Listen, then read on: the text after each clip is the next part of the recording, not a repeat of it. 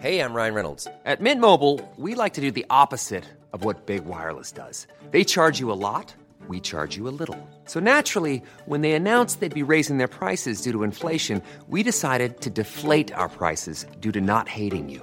That's right. We're cutting the price of Mint Unlimited from $30 a month to just $15 a month. Give it a try at mintmobile.com slash switch. $45 upfront for three months plus taxes and fees. Promo rate for new customers for limited time. Unlimited more than 40 gigabytes per month. Slows. Full terms at mintmobile.com.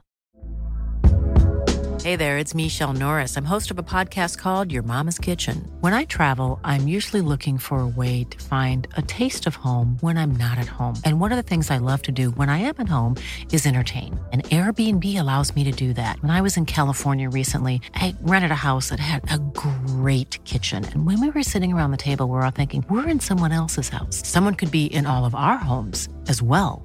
If you have a home, but you're not always at home, you have an Airbnb. Your home might be worth more than you think. Find out how much at airbnb.com/slash host.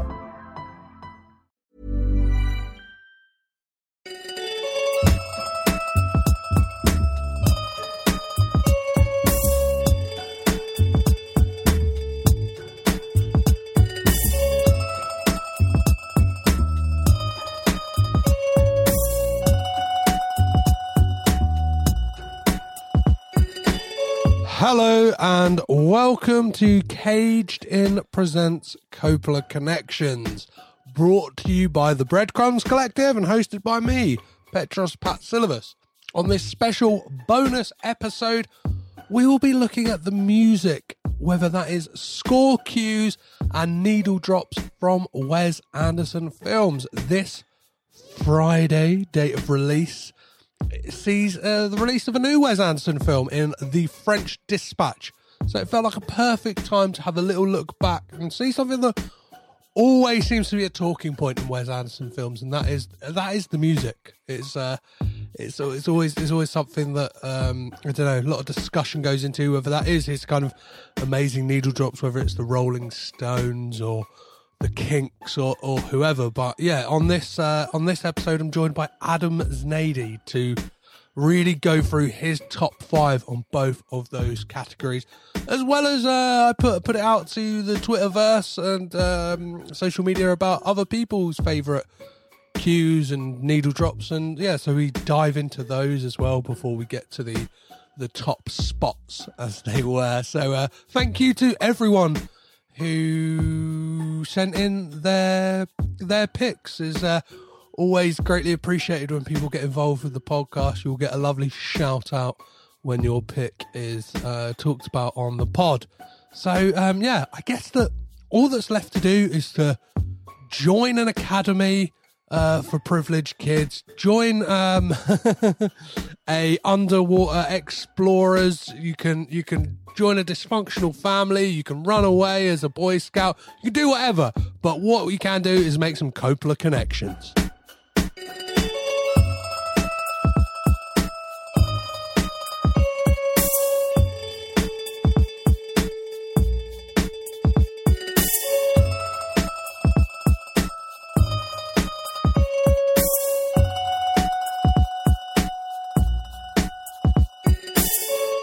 Today, I'm thrilled to be joined by a musician, a skater, a marathon runner, a bassist, a synth wizard, a band leader, and Wes Anderson fan. You may know him from the Physics House band, the Go Team, or his own solo project, as well as the founder and band leader of the band that is very pertinent to today's chat, Wes Anderson. Of course, that Venn diagram of credits and accomplishments belongs to one man and one man only. Adam Znady. How are you, Adam? I'm doing very well, thank you. That was a delightful intro. You've uh, you really buttered me up. I'm doing good, man. How are you doing? I'm very I'm very well. I'm, I'm I'm thrilled to be kind of having a deep dive into the music of Wes Anderson and kind of picking your brain uh, as somebody who is in is in the trenches of of studying the the scores of Wes Anderson films. Uh, I just wanted to know, like, where did the idea for Wes Banderson come from? So um, I literally just wanted to. I guess this is kind of a, I suppose, a jump ahead to probably what I would have said a little bit later on. But um, this I did. that- I basically wanted to do a live version of the Ping Island track, uh, Ping Island Mhm. Lightning Strike, and I wanted to do that for ages uh, with all the outfits and uh, just do just do one video session genuinely for my own amusement. And then and then I and then after like about two years of thinking this, I was like, wait, hang on. There's probably some kind of demand for me to do maybe more than this and make it into a show. And then it's one of those things where you're just like, oh yeah, no, that's that that's actually an idea you could do.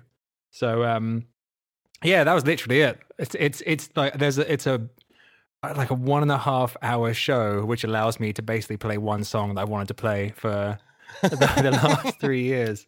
But um, but I've always loved the um the the soundtrack music. I've always been super into it. I I like a like ten years ago or so. I downloaded uh, downloaded because it's hard to get some of that stuff legally. Um, Yes. all the all the soundtracks, like the the scores in particular, um, and I really really got into it, and so I've always loved um the music. So yeah, I'm just uh, it's it's really exciting to play some, this stuff live, which I I don't think a lot of people or anyone's really covered uh this no. uh, this breadth of work, especially not the. Um, there's, there's been people who've done kind of like the songs, as it were. So you know, um, done uh, like the, the, the Stones covers and Van Morrison and you know Nico, but I don't think uh, has really looked at the Mark Mothersbaugh um, and Alexander Desplat scores. Well, I yeah, I used to live in Brighton, and like I remember yearly there was the like Wes Anderson kind of festival they put Yeah. on, or there was the Whitewall Cinema Club used to put on like the Wes Anderson nights, and there'd always be like bands playing the hits from the Needle Drops. Yeah. and it, I, I think that that niche of like because. Was is it was there ever a was there ever a thought to be like we could throw in a couple of needle drops here because I, I I know there's one in particular that we'll talk about a bit later that I feel like almost burgeon like blurs the line between sound like very much is in keeping with the score that it's from Well, that like I would say there are a couple of needle drops in this, but they're not going to be. Um, it's not going to be the obvious ones. Um, and whether I'm like absolutely shooting myself in the face by not by not doing it, I don't know. That's to um, yeah, we'll let the the, the feedback forms uh, decide that one. But um, no, I, I just think I you know not not to sound disparaging when I say this, but I think like anyone can do a Kinks cover, anyone can do a Van Morrison cover, anyone can do a Stones cover. Like you can hear that anywhere.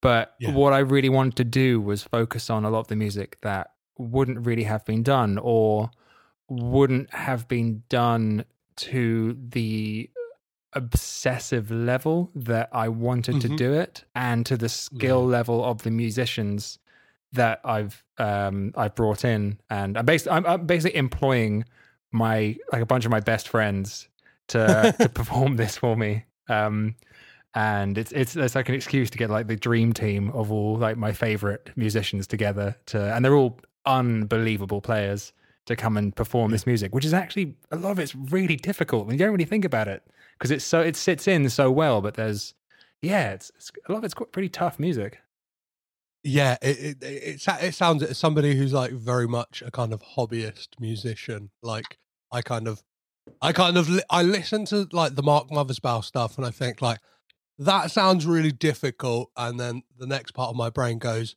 Vampire Weekend oh Mark Mothersbaugh a lot of money for basically their whole career. Yeah 100% yeah I, I know Um, exactly what you mean um, amazing. Well, well, yeah. One last thing before we get into your top fives Sure. is obviously as a musician and somebody who's like been in bands, how important is that kind of mixture of sound and visuals to you? Because obviously, like when it comes to scores and stuff like that, especially like Wes Anderson films, it feels like it's something that is very much thought about and meticulously planned out. And obviously, being in bands and doing your solo stuff, how yeah, how do do, do you spend a lot of time thinking about the visuals that are going to go along with the music that you create? Yeah, I mean, it all falls into the obsessive nature that I I, I have. Um, that um, I've always done the music videos for physics, who I'm not with anymore, but I always did the music videos. Um, I've done my own videos for my project as well, um, and uh, was really uh, to put a lot of thought into how aesthetically this is going to look. So I've got a friend of mine to do 20 kind of like short looping animations, one for each song that's going to be projected behind us. Amazing. And um, yeah, uh, and just with live playing as well, like I've. I, I feel that if you're going to see a show, you want to see. I mean, obviously, it's dependent on the band. Some bands, you know, it's part of their show to like Yeah. just not move and not perform. like if like I guess going to see kind of like peak Pink Floyd, who are my favorite band, they're not they're not really shaking around. They're not really doing much movement, but that's part of the whole thing, and that that's great. But um, I think it's really important to take in the and pay attention to that the visual aspect of the performance as well. And that's always been a big thing about me. Like how does it how does it look? What what what's the texture of the sound? How are they dressed? How like how are they set up on stage aesthetically? All of that just really um yeah, I've got a pretty obsessive uh eye for that kind of thing. So uh so the answer i- yes is is that I, I think that covers it. But Amazing, amazing. Well, yeah, uh, I'll just explain how we're going to be doing this for people listening at home, and that is we're going to count down, obviously five to one as top fives normally do, but we're going to bounce between needle drops and score tracks. So we're going to do number five of the needle drops, number five of the score cues, and work our way down. And those of you who submitted your kind of honourable mentions and and your favourites, don't worry, we'll get to them. So uh, yeah, let's go with your number five of needle drops, then, Adam. So the first one is uh, Inner Space, or as it is listed on the soundtrack, Shark Attack theme by uh, I think Australian Swedish composer Sven Libaek. Uh, I'm not sure if I'm pronouncing his name right. Apologies to the Swedes and the Australians out there. Um, so this is, I mean, I absolutely love the the whole kind of like 70s library music um, collection. So the KPM 1000 stuff, all the stuff that's coming out of Italy, the kind of like orchestral funk, so good. And this is, I guess, I don't know if he was living in Sweden or Australia at this point. I think it was Australia.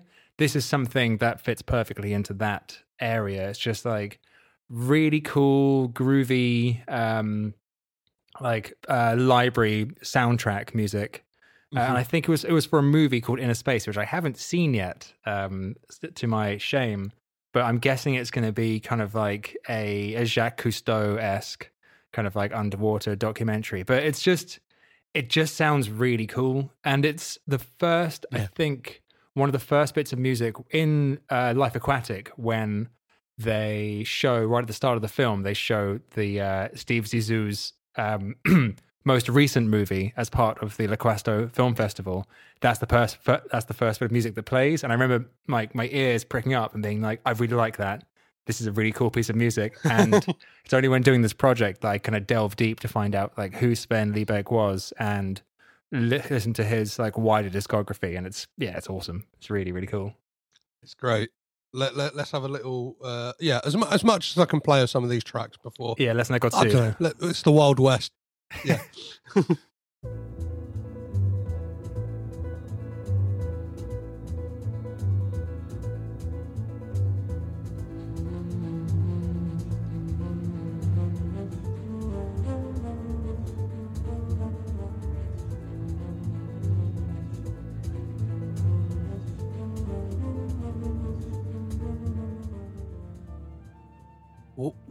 what I love about this particular track is the fact that when when obviously you sent it over, I was like, I just assumed that piece of music when I watched the film was a part of the score, and then to find out it was this kind of like beautifully picked piece of library music, or kind of like it, it, it belonged elsewhere, like really jumped out to me. and been like, wow, that that that's what I love when uh, directors kind of pull out these things from the bag. Do you know what I mean? They kind of whether it's like Well, with this one, it's kind of an awesome two pronged thing because not only is it a piece of kind of like pulled out of the bag, you know, obscure library music, but it's also it's within the world of the film. So it's like library music that is soundtracking the film within the world of the film.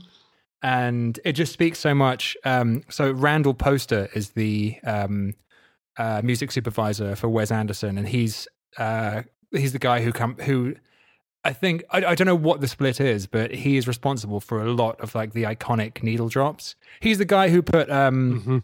so for wider context, he's the guy that uh chose Sinnerman to go with the Thomas Crown affair, and that became so synonymous with that movie. Like this guy is unbelievable at kind of like matching music with film. So him and Wes Anderson are just like a match made in heaven, and yeah, like th- this this this tune in particular just grabbed me, and um, I'll take this moment to do a quick shout out to my friend Ash Gardner, who has uh, love who has very kindly lent us a vibraphone to use for the live show because renting a vibraphone is unbelievably expensive uh, for the listeners at home. Should you want to do that, so having a friend who owns one uh, and will provide you with one at a, a short notice is uh, a boon.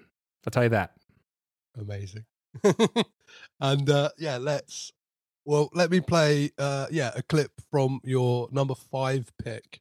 Uh, do you want to? Yeah, what what what is your number five pick for me? Uh, for So, Scorpio? Uh, no, number five pick is it's the first uh, tune that we released as Wes Banderson, which is the hardest geometry problem in the world. And this is from the beginning of, um, I mean, you guys might even know this, so I'm not sure if it's, I need to keep saying exactly where it is, but it's at the beginning of Rushmore where. Um, uh, my brain just went dead. Jason, uh, not Jason Schwartzman. Yeah, when he Jason kind of has that daydream, right? Yeah, of- totally. of- my of- I was like Jason Schwartzman, and my brain just went Jason Statham, and then um, I was like, that would be that would be amazing.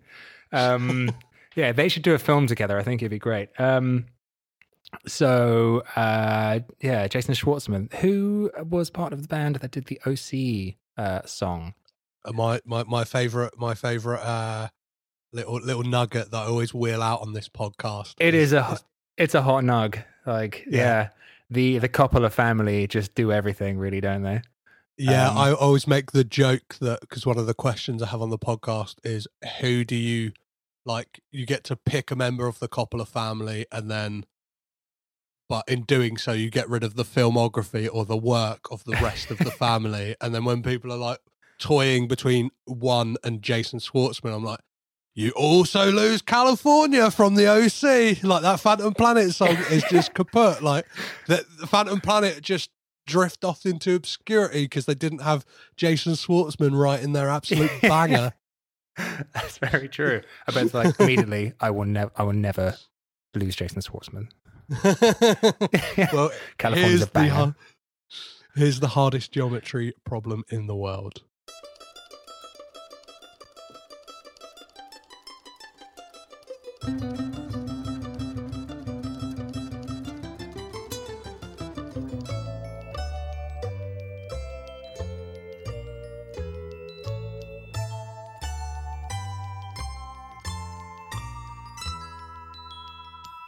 That that that feels like a perfect place to pause that because it Sure. see- How, Yeah, how would I how would you de- how would you describe the music of Rushmore? Because it, it always feels like quite baroque, right? It's like kind of like twee baroque, but like really technical at the same time.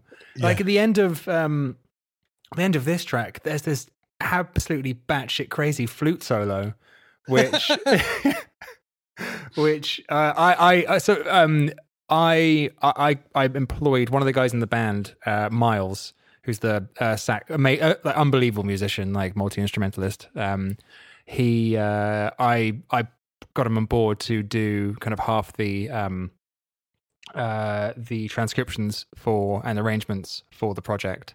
And I specifically gave this one to him because I was like, I have no idea what's happening in that flute solo. uh, I've fuck it, you work it out.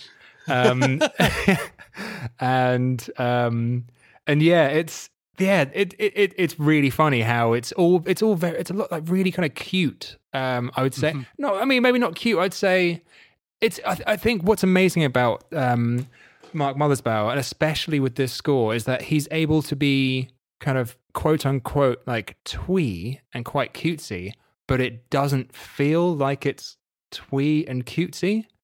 It's and maybe because there's just like there's so many crazy fast bits and I don't know. I I I, wish I kind of thought more bef- beforehand as to why it is, but I've always felt that he somehow managed to just sneak. It's either making like really twee stuff, like super technical, or making super technical stuff really twee. And yeah, yeah. it's it's it speaks the kind of like I guess maybe the the kind of innocence of Max's character to a mm. certain extent. It's like the innocence of this boy, but with the kind of insane aspirations that he has to make these like hugely crazy beautifully staged uh shows so maybe that's how it's being reflected in the music Yeah, and and the kind of like complexity and almost um manicness of being a teenage boy, and kind of like, the music some some somehow reflects that in this kind Yeah. of like very. Do you know what I mean? It's it kind of. I think in that track at one point it kind of like builds up and kind of like gets to like a boiling point almost. yeah it, it, it kind of felt like that. Yeah, the whole score kind of does that, and I always loved. There's a story of Mark Mothersbaugh talking about when he scored uh, Pee Wee's Playhouse. I think it was like the first thing he got asked to like do the score for, and he was scoring it without realizing that you had to. There was like obviously the I'm not sure if it would, it would have been software at the time, but like that you could just sync up the music to the visuals basically. And he he didn't know he didn't have that piece of equipment. So like every time he was doing it he was just like trying to play it like along with it. And so like so people were like where's the like where's the kind of like cue points? Do you know what I mean? like whereas now you would kind of like you could kind of see it in like you'd have like that that bar underneath like, like Sure. on iMovie or something he was kind of doing it the long way round and I, I love that that innocence of like yeah I don't know, totally he's he's fallen into to making uh mo- like movie music and yeah an- another lovely nug is the fact that he he scored crash bandicoot as well so that, that Really? got, yeah yeah yeah Mark I had no idea. I, I would, funnily enough, in in one of those kind of like I'm really tired and I'm just gonna go on a YouTube voyage. Um, I ended up watching a half hour documentary on the way that the creators of Bash Cat, uh, Bash Bandicoot, Crash Bandicoot, uh, hacked the PlayStation to be able to kind of like um, ha- like hacked its memory reserves um, Mm. to be able to kind of like make a game that shouldn't run on that machine run on that machine.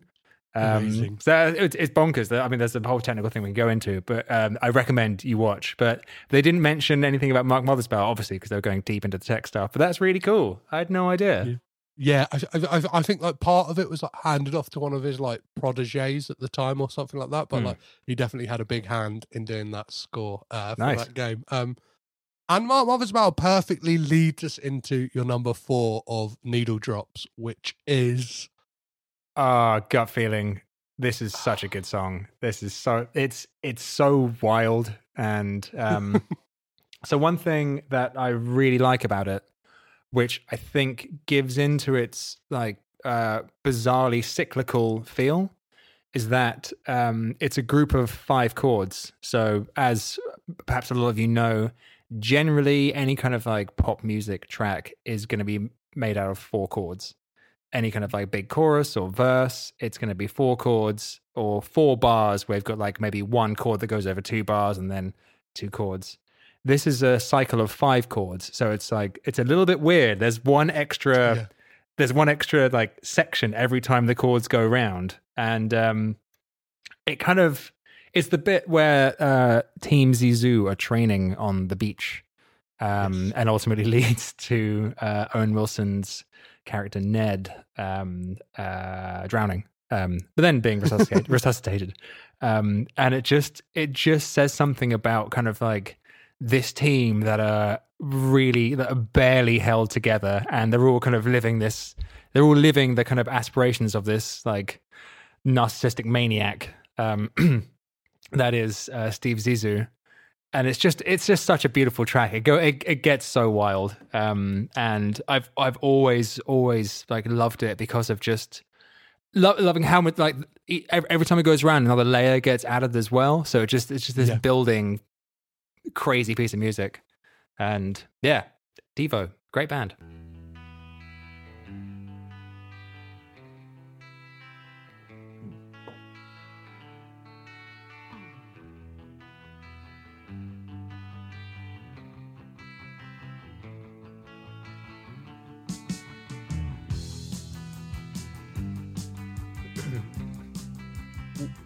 One of the things I love about this song is, is something I alluded to earlier is the fact that it sounds like a piece of music that I, I guess because it is Mark Mothersbaugh, uh, is the fact that it it feels like it could be a part of the score in some way in Yeah. the fact that like like the use of that like keyboard that comes in and stuff like that it, it feels like that i'm not sure whether that was a track that wes anderson said to mark mothersbaugh this is the vibe we want for the kind of uh, the team zissou music they're creating. Can you dig out that kind of like keyboard again to get that?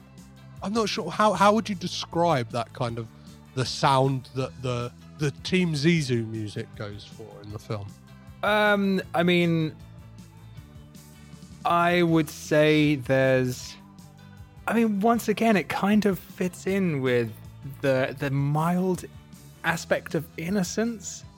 yeah If you like across, I mean, there there, there are fewer.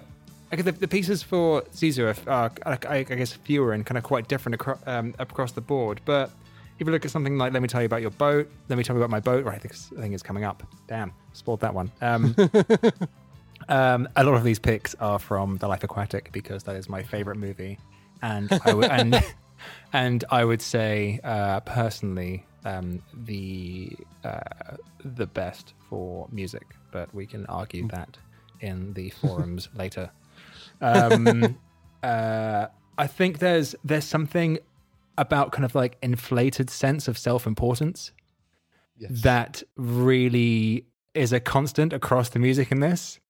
It's just like uh just imagining kind of like a really imagine like a like a, a hamster um just kind of like thinking it's like king of the world and like flexing its muscles and being like I'm the best. I'm the, I'm the best. but it's like you're you're so you're so cute. Um yeah, I think inflated. I think inflated sense of self-importance in a very cute way. I think is a something that works quite well for this. So even even that piece of music is just kind of like it's really driving and it's like let's go and do this thing, but it's also just a very weird like cute track. what what I love about the sc- what the, the all of the music for the Life Aquatic with Steve Zissou is is it's like it's working on like three or four levels because you've got you've got the needle drops, you've got Seu Jorge playing the Bowie covers, Yeah, then you've got the music that Noah Taylor's character is supposedly like composing. Yeah. That is like either piped in through the headsets, like making music, like because it is a film about filmmaking, right? But it's it, it's through this lens of this ragtag band of uh oceanographers and kind of like and it is that thing of like this is this is the this is the nuts team you have to assemble to make a movie but i'm going to make it really fun as opposed to being like a kind of stuffy film set in hollywood. We're going to actually we're going to go to italy. We're going to hire a boat from africa. We're going to like the the kind of set stories from that film i always love when it's like they would spend all day setting up a shot and then they would find out oh shit the boat has turned round because we're actually filming on the sea yeah. and now we can see Italy in the background. It's like, well, that's ruined. We're gonna have to like, we're gonna we're gonna have to call cut, and then like we're gonna have to yeah, let's let's uh, get back to it tomorrow. Yeah, and then and then obviously you've got Mark Mothersbaugh doing music that is away from that. So there's kind of like it's, it's a real like higher wire act of kind of the music balancing on these different levels, and it, it possibly is like it gets the synergy of it really right. I think in Yeah. like the, the I think there's one one film that kind of I don't know perfect like I- yeah, some of them really do blur the lines between what is score and what is kind of found music and stuff Totally. like that. But but this one, I think, like yeah, it's a, a high wire act of kind of all these disparate elements that kind of fit together. Like yeah, you've got Yeah. So I mean, especially given the fact that as a lot of times, you know, you don't really know whether are you watching a film or are you watching the film within the film. Yes, Like, is this are, we are we are we being taken on kind of Zissou's uh, curated narrative here, or are we actually watching real life? Yeah. I remember there's one thing that I've only noticed recently where it's at the beginning where Esteban is eaten, and I never really clocked this until the time. But there's um there's a point where uh Zizou is in the is in the water. He's like screaming like Esteban, Esteban, and then Klaus says uh, he's got crazy eye, and it cuts to the shot of of him with the red eyes. And I never, re- I never really kind of like twigged in my head like, oh no, that's they shot that later. So Yeah. this, so this, so this is actually in the film. In the film, they did. Uh, like he was just afterwards, like, okay, we need to, I need to get back in the water, and I'm make my eyes red, and we'll get this shot, and we'll edit it into the movie, which just adds. Oh, it's so, it's brilliant, it's brilliant, just how Yeah, kind of like hilarity. Not his best friend has died, and he wants to go in and get the shot of him looking like he's got red eye. Uh, it's just, and and I, I didn't clock that until recently that that was in the world of the film, a shot that was set up. it's Amazing. Yeah. Uh, so we're go- yeah, we're going to be sticking on the Mark Mothersbaugh train for your number four score cue. Um, yeah, apologies, guys. so- There's a lot of Mark Mothersbaugh. no, no, no. Don't don't apologize. We'll get into the kind of uh, your thoughts on. Oh, I- I think there's a kind of uh, a clear delineation of when. Oh, well, we'll, we'll get into Yeah, it we'll now. it. actually, It's my show, I can do what I always, I, I always feel like um, it's kind of the life aquatic of Steve Zissou. For me, is very much like when we break through the Rubicon of Wes Anderson, like kind of l- playing in the real world to some degree, and then Sure. af- I don't know. I guess the bridging film would be the Darjeeling Limited, and then after that, we're very much in the candy box kind of uh, Yeah. uh puzzle box world of. Do you know what I mean? Like shoebox creation of Wes Anderson, where it's like then it's Alexander Desplat comes in, and it's very. I don't know. The the the, the scores take take on a, a totally different tone. Totally. Yeah. Well, I, I think it's interesting that you say that um, uh, Darjeeling Limited is the bridging one. And I can generally, I've been kind of like Darjeeling Limited is like the cutoff, uh, you know, up and, and like, done- is the last movie within kind of the Wes Anderson.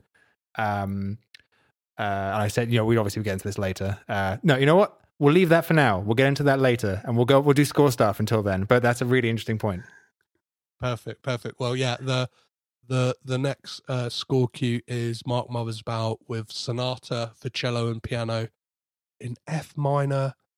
Inesco. Inesco. I actually don't know. I should really know exactly. but I, I just, I just copied it from the thing. I mean, but this is, um, so this is one of the pieces that we're doing with the group, and I've actually, uh, I've taken a couple of other pieces and kind of put it together with this to make kind of like an Archer Avenue suite, Amazing. which is the suite about uh, Archer Avenue, the house uh, that the fa- the family house uh, in the kind of fictionalized New York. I actually went to that house. It's in um, uh, Harlem.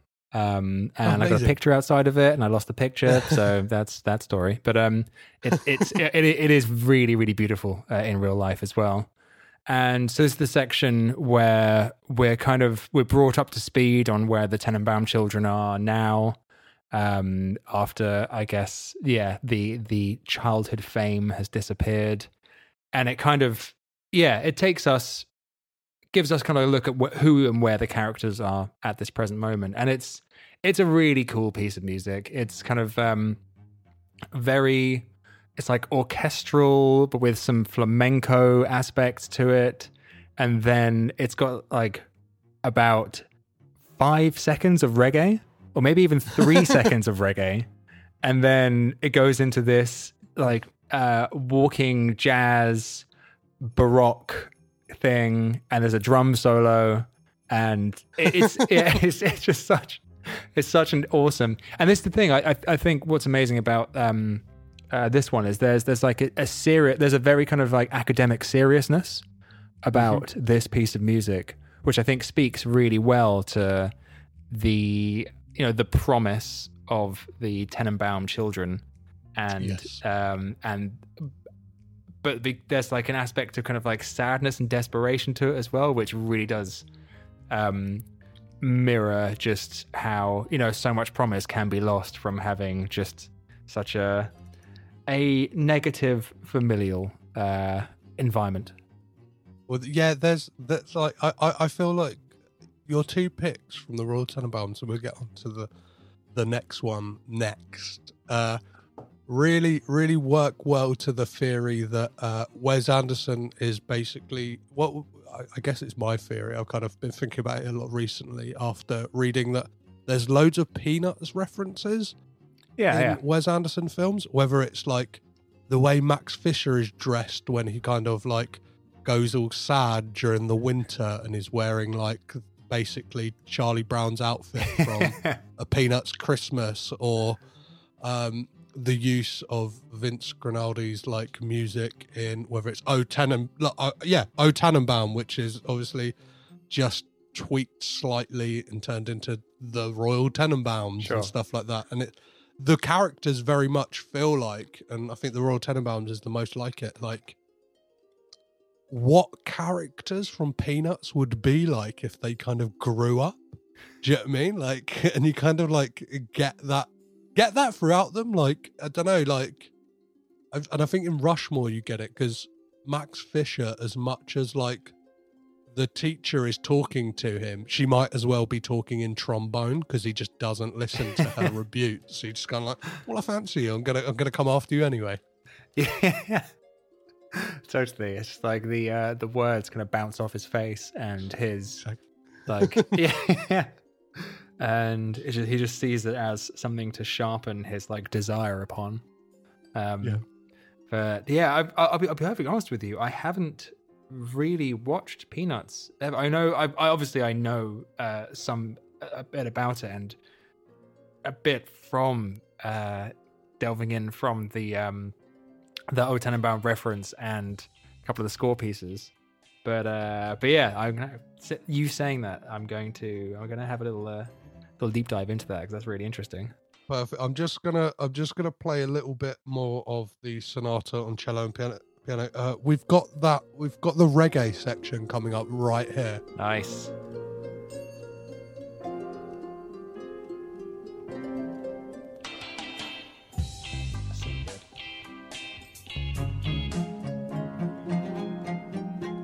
Is that to reference when Margot Tenenbaum obviously has like there is that reference in the film that she like uh had uh an affair with like a reggae artist and that's Married to. like married yeah yeah yeah yeah, Yeah. She, she married like a reggae artist of like I, I yeah I, I love those so kind of like little nuggets yeah and the the way it kind of juxtaposes in that score is is- Yeah. is, absolutely fantastic and then it just drops into this like baroque walking bass jazz thing.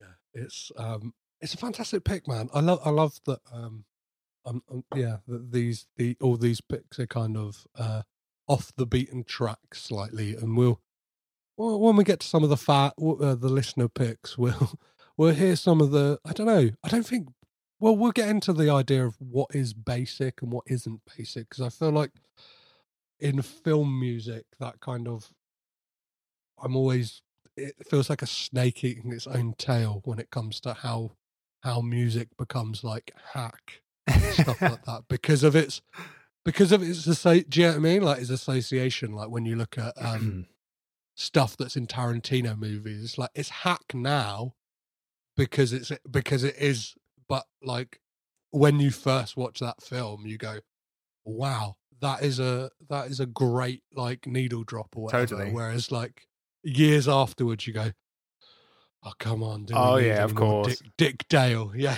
yeah. uh, Yeah, well, that's that's always going to be the thing. It's like, um, things that are revolutionary at a time are going to be feel a little bit kind of um yeah um i'm going to use the word naff even though i never use it but i think that's probably the most like pg-13 um Uh, that that's a really fitting word. Yeah. naff. but naff but but like- still that's like maybe I, I guess when it's used by when it's used outside of its original kind of fun context then you can be a bit like nah come on like think of something else but then you hear it in its original context and it's just like you remember whether it's through um uh nostalgia or just because like damn that was a that's a really fitting piece of music for this visual then you do go like "Ah, this is great. But um but yeah when it comes to film music there's um there's a great podcast called composers which i really really enjoy. And they they, they kind of delve into uh, a different film each week. And um i've learned a lot about film music and kind of like my like dislike for hans zimmer has like really uh no i mean not dislike but kind of like wariness of him has definitely grown since that. Him with his like army of ghostwriters. But um, yeah, I, re- I I recently listened to a um, interview with Cristobal uh, Van der Veer, the the uh, the composer of the White Lotus and Utopia soundtracks.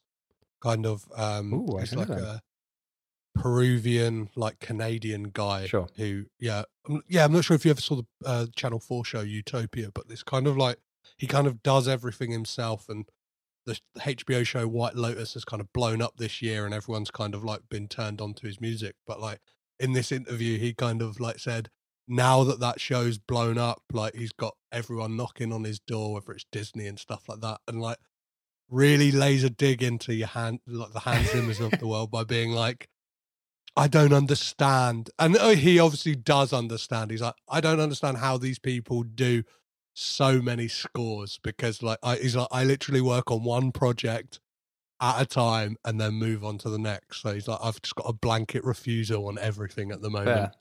there's the thing hans zimmer just like farts out a top line and then it's like okay make a score come on Yeah, yeah, come on yeah, yeah. No he no he's he, he's uh, i'm you know this is this is a whole other conversation to talk about kind of Yeah, like- yeah, yeah. yeah, but Let- yeah, slow I'm- down It's, it's fun. It's fun to talk shit about Hans, Hans Zimmer because he is the rock star of like Ah, yeah. composers. He ain't gonna, he ain't gonna be listening to this. Don't worry. Yeah. Don't worry. Hans, I'm sorry. If Please, he is anyway. please Ha- employ me one day. Please let me come and work for RCP. I'm not even. I'm not even joking. I, I'd, I'd love that so much. But um, ugh, anyway, moving. I will happily be le- one of the legions of ghosts. yeah. Uh, I'll, I'll, we- I'll, I'll wear a uh, like a collar.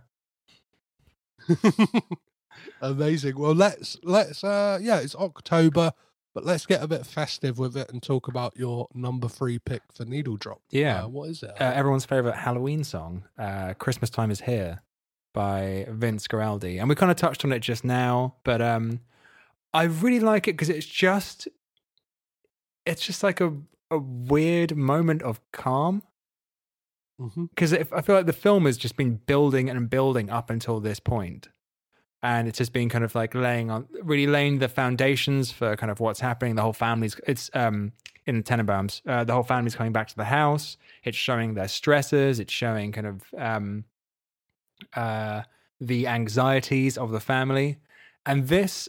I don't, uh, you know, probably because the, the way it sounds, but it's just, it just feels like a an exhalation and especially what is also interesting is that I I don't think it's Christmas time in the in the movie at this point.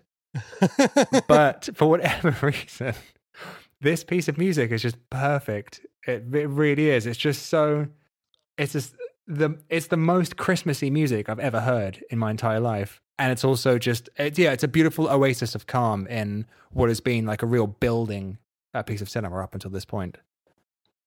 what what I what I love about this, and I, I'll play it, is is the fact that like the kids, like it's got a kids choir on it, and it, Yeah. I, I, I like the fact that it's like kids who can't really sing that great, and there's a kind of like charming aspect to it because of, course. that.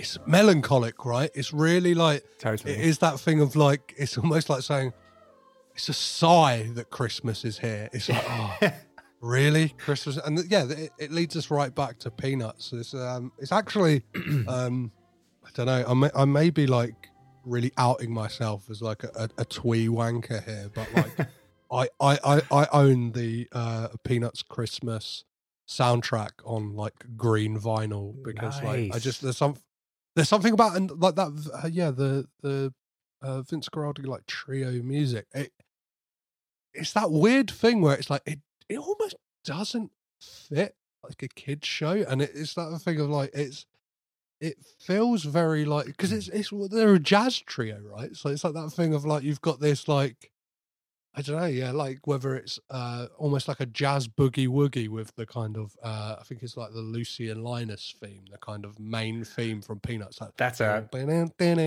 that is a banger. That's a Yes. that's Yeah. such a good piece of music.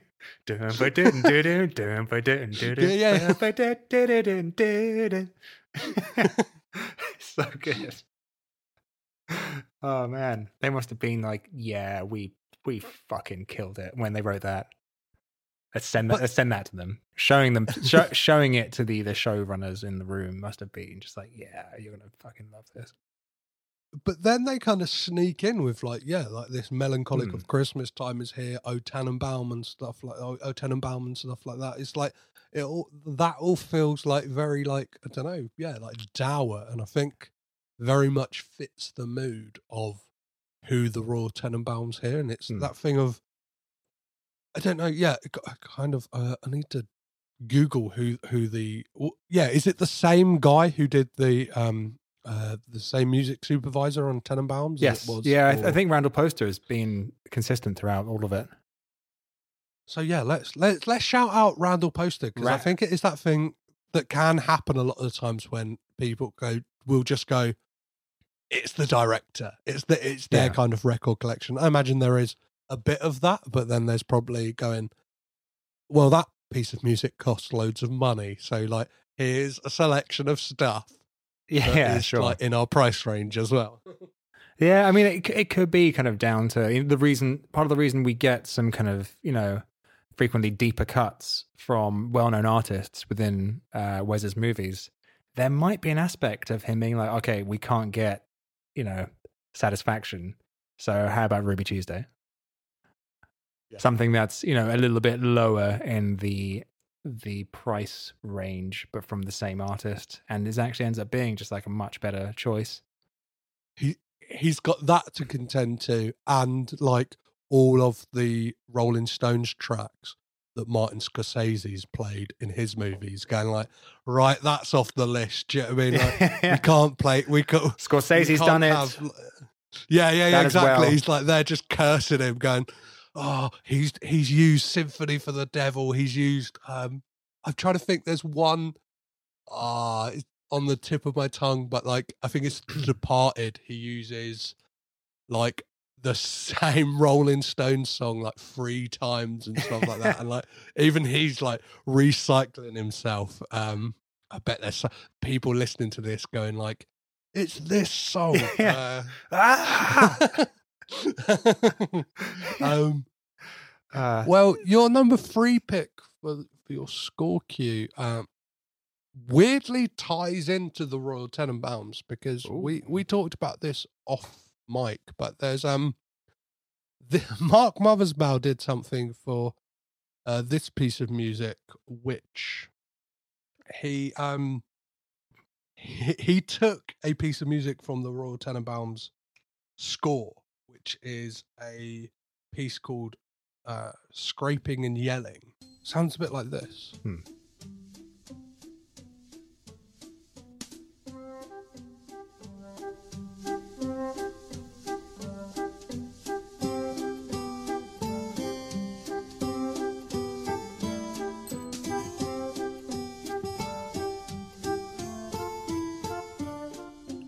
And what he did with it was he took the notes and kind of transposed them backwards to yeah to get your number three pick, which Yeah. is Mark Mothersbaugh's Let me tell let you me tell about you about my boat. Yes, indeed. So uh, yeah, let's hear that. Uh, You you you'll you'll probably be able to pick out if there is uh, any similarities in them uh, more than more than I I possibly can. But um, So I think Yeah. what he did, he play, he he took those here like boom dip boom dip dun dip dun dun. Excuse my horrible uh, atonal uh, singing voice. Um, and yeah, played it like what flipped the flipped it around so the notes are going backwards as to where they would be, and then sped it up to get these like beautiful like quick runs. I think that's what it is. But yeah, it's such it's such a fun. Um, uh, yeah, we can we can just hear it. yeah, it's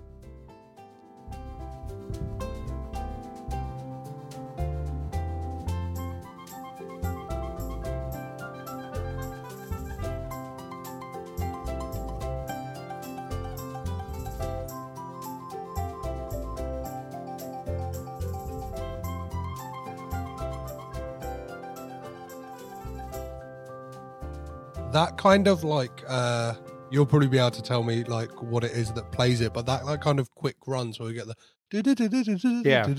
So it's like a different It's instrument like- each time, which which which which fits into his thing of doing like very kind of fun, playful, like innocent kind of music, but just making it really hard to play.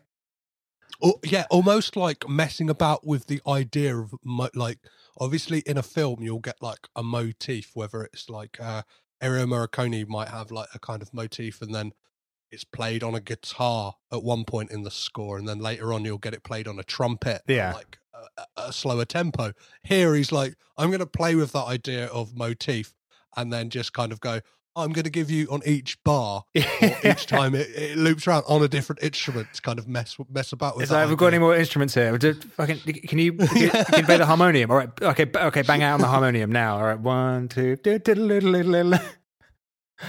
and, and I I think from like no like I remember years ago, so this might be a bit patchy, but Mark Mothersbaugh, I remember getting the like two disc edition of The Life Aquatic with Steve Zissou, like from HMV or something like that, kind of taking a punt on it just because of that striking cover. And he talks about the way that he recorded music for it is kind of uh, very different to, I guess, how a lot of composers do it because he he recorded a lot of his scores in the way that you would record a band. I'm not sure if you know, but like he would record it a kind of like piece by piece as opposed to like getting all the players in the Sure. room. And I guess that's down to financially as well. It's kind of a bit more viable, like getting do you know what I mean? Like one one cellist as opposed to to several or whatever. Totally. Also, with um, when you're getting an orchestra in to play music, you, depending on the funding that you have, generally it's difficult to have them. You have to have them learn all the music. Uh, well, actually, all the time they don't, they don't learn it. They'll they will come in and perform it sight read on the day. And what you're really trying to do is get the best possible performance of that music within the time that you have, because you've got Mhm. you know, let's say 40 50 i'm not um I'm not an expert in the orchestral world but you've got a lot of musicians and you're paying for all those musicians time on a day rate and to pay them to rehearse beforehand is also paying for their time on a day rate so it's a hell of a lot of money to get that many musicians to absolutely nail your piece in the session and very frequently what you're doing is you're basically getting the best possible version of it on the day as opposed to getting a perfect version. So, uh, in terms of money, it's a bit, it, it's definitely cheaper to kind of like layer that stuff up. Um, and also perhaps you perhaps you lose you know this isn't this isn't a film that wants this like grand sweeping kind of like john williams esque score it's all it's it's very um uh what's the word it's um it's quite uh close intimate if you will Mhm. um so it doesn't it doesn't really want you to have a giant kind of like chamber or a, giant kind of you know symphon uh orchestra um but yeah it would make sense i mean him coming from a band perspective it would make sense Yeah. for him to kind of record it you know layer by layer instrument by instrument and build it up in that way especially because of how kind of like fun and weird and cute like this that that track in particular is. Um, I- like it all feels quite close and quite kind of like intimate Yeah. and small.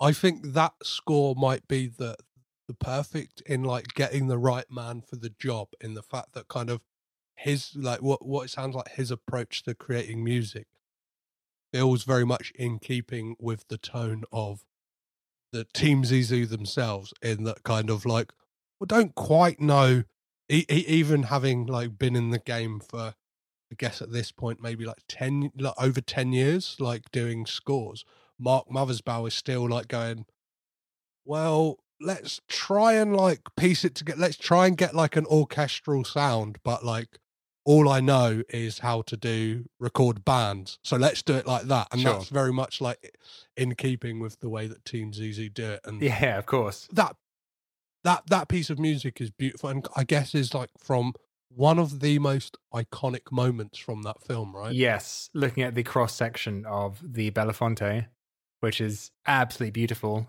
and it's just it's one of those beautiful parts of the movie as well, which is like, are we? Is this the film or is this the film within the film? Where Yes. and where, where where where is the overlap here?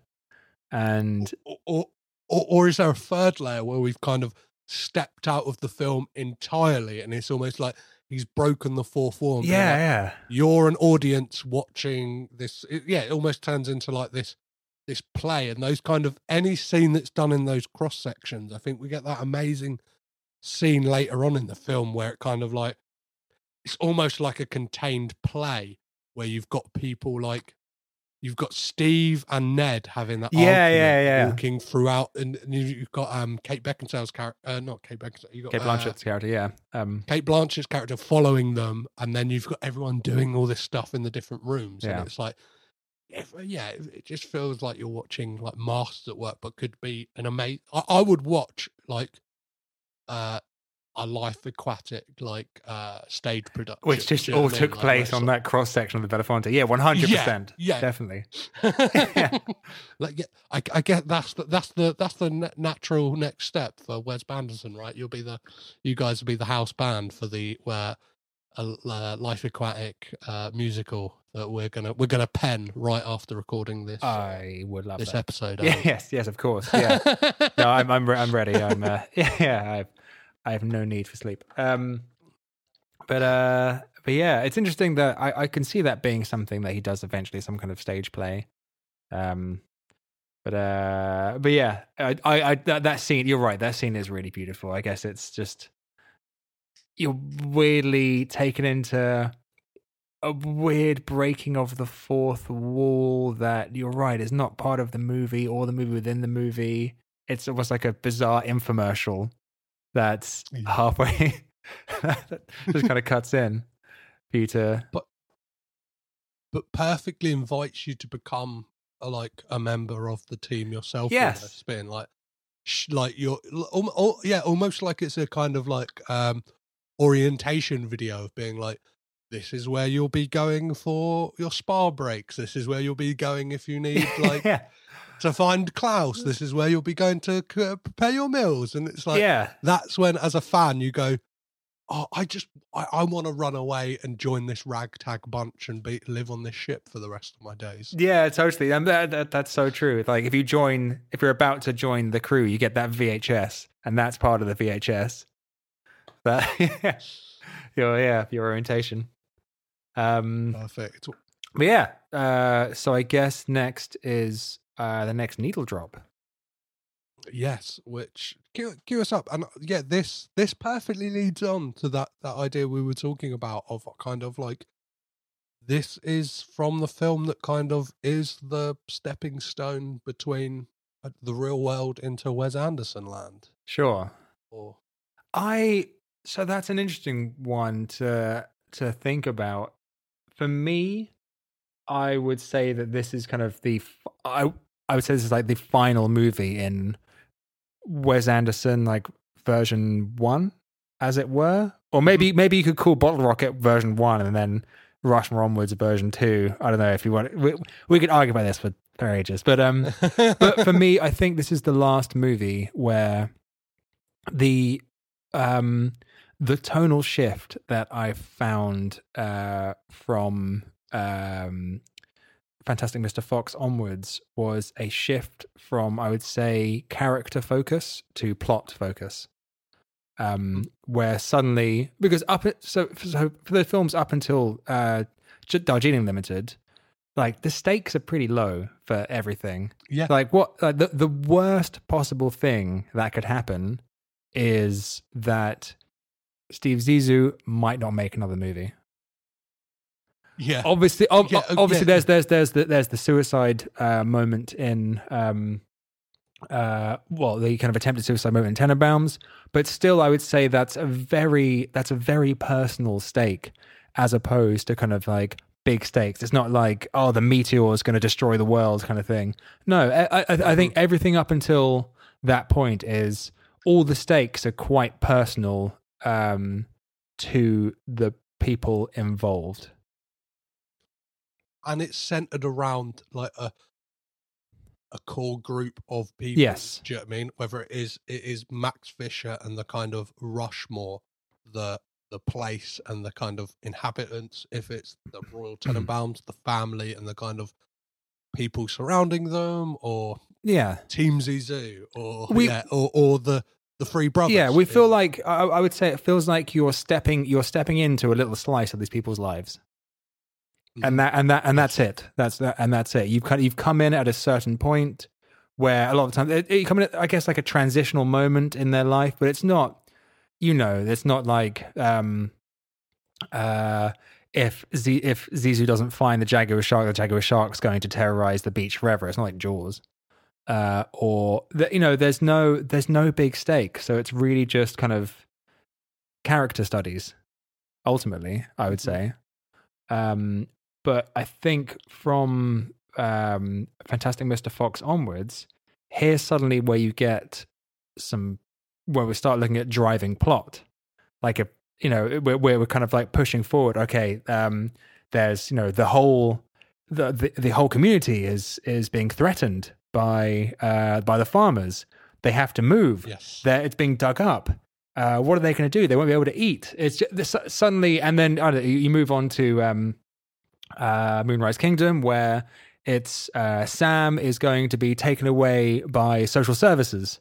Um and i think i think it's social services. Um so you know Yes. if so he has to run away or else you know he's going to be taken away. And that's that's a pretty that's a pretty big thing. And then you get you know um uh, grand budapest hotel where suddenly it's the it's it's this kind of like uh nazi germany kind of um uh, analog as well. Uh and so there's these like big kind of there's the, the plot is moving. There's i would say there's gags to kind of like keep people keep the attention going. And um i would say that I understand that you know the movies fantastic mr fox onwards have given a given wes anderson i would say like a a greater financial reward i would say a wider viewership and um uh the um and and, and I, I guess like maybe more critic mainstream critical acclaim? Because the because the, the the critical like response to life aquatic and Darjeeling limited was not great which baffles me completely. But it's because it's not it's like for a lot of people it's just not relatable. It's like well, i don't i don't care if this guy doesn't make his like his uh his wildlife movie. Why do why do i care? I don't care if these guys don't kind of meet their mum or are they just trying to work out their dynamic as brothers. And then people you know and then people start focusing on kind of the uh the aesthetics and being like oh he's just using aesthetics to cover over kind of like blank stories or kind of like emotionless characters whereas i think it's I don't know. I, I find the movies slightly. And this is bad from someone who is trying to get people to pay money to come to a Wes Anderson based show. So I'm once again shooting myself in the face. Um, but uh, I definitely feel that for all their visual like splendor, I think there's some uh, soul or the the melancholic like personal beauty that was in the movies up to Darjeeling Limited has kind of gone, like the magic, as it were, and it's been replaced with something Yeah. that's aesthetically beautiful. You can't argue with that whatsoever, but doesn't really, I would say, pack the the emotional punch of the earlier movies. Mhm. Uh, so yeah, that, thank you for coming to my TED talk. But No, what, what that like? I think talk about the Darjeeling Limited is a very interesting one when it comes to music as well, because this is the one where Mark Mothersbaugh has stepped away, and this is like the kind of no man's land of composers because it's a score entirely made up of whether it's like Bollywood music or or kind of basically like kink songs and and the token uh Rolling Stones track thrown in. And then obviously it closes on your pick, which is it is uh, Champs Elysees by Joe Dassin.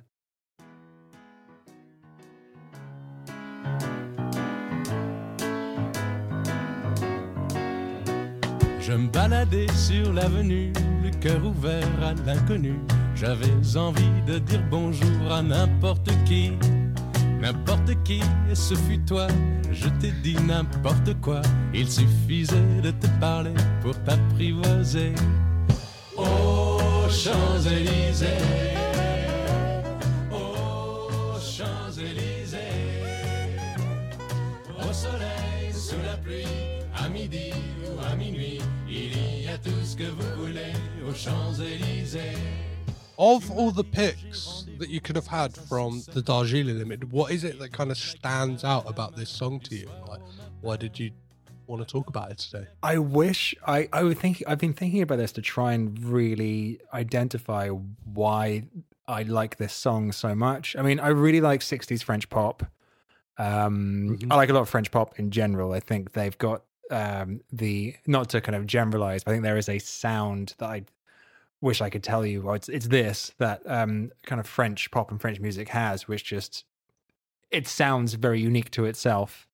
Um there's something there's it's it's almost like it's almost like a bawdy tavern song um that kind of really signifies like coming together at the end Yeah, yeah. um and especially after i guess you know you've got a film with three uh three relatives three brothers who are really just trying to figure out who they are and who they are to each other in the face of uh, the death of their father and kind of this i guess like the spiritual death of their mother because their mother's abandoned them uh, again.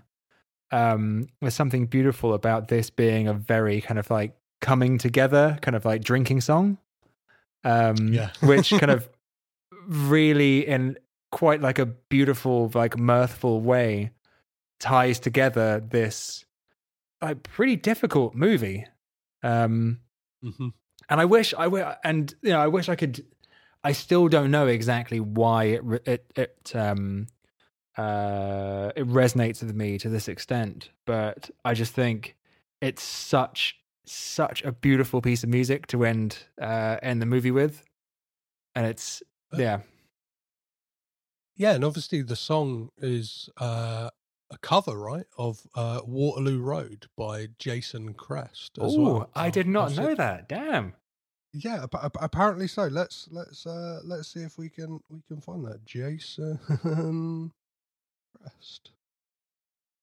Oh, here we go. Oh, top one. Here we go.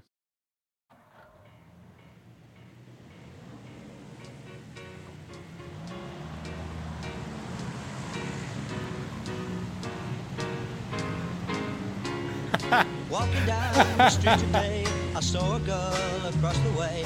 I asked her where she's going, and she said, Come with me.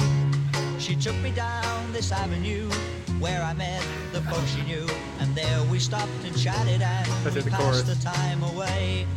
Down Waterloo Road, down Waterloo Road. oh man it's a bit too like george formby for me Well, yeah, it's kind of like, but it, it, it speaks to your thing of like an East End pub, like kind of piano. Yeah, song. yeah, yeah. it has totally. got that thing of like, do you know what I mean? Everyone's got their kind of like flasks of ale, kind of Join in with the chorus. and Davy. Yeah, yeah, yeah. Come on now, come uh-huh. on now, you lot. Come on, like it's all down Waterloo Road. Come on, Cigarette in the it. hand, beer got- in the other hand, Yeah. just like yelling. Beer Yeah. going everywhere. beer flying all over. Yeah, yeah, yeah. It's, But- it's very much got that vibe. But like, But the French I- version seems I seems love that. way more kind of like refined and yeah, s- slim cigarettes and an espresso on the go, right? Like kind of Totally. Yeah, like it's it's it's got a bit more class Yeah. to it. And I, but like, I, I I love that about these kind of uh, needle drops and stuff like that. When there is this um thing of like, it could have gone like it's got the it's got the spirit of that original song, but kind of like, and it perfectly t- obviously ties the the film into.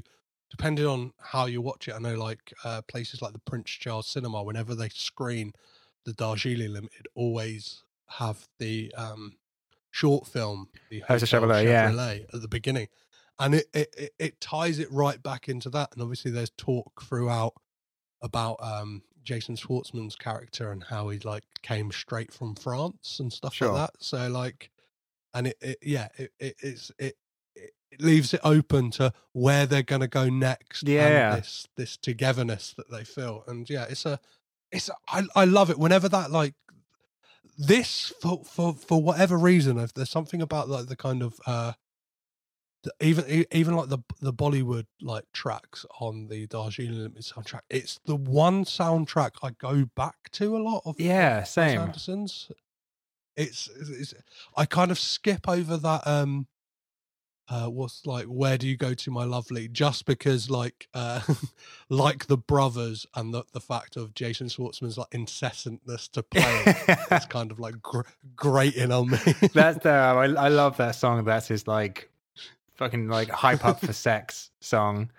It's like you know, it's, it's that thing where you know, um, I, I do it so much when you're you're driving, you're about to pick someone up, and you just like you skip back to the start of the song that you want to Yes. them to listen to when you get in the car. I'm listening to this.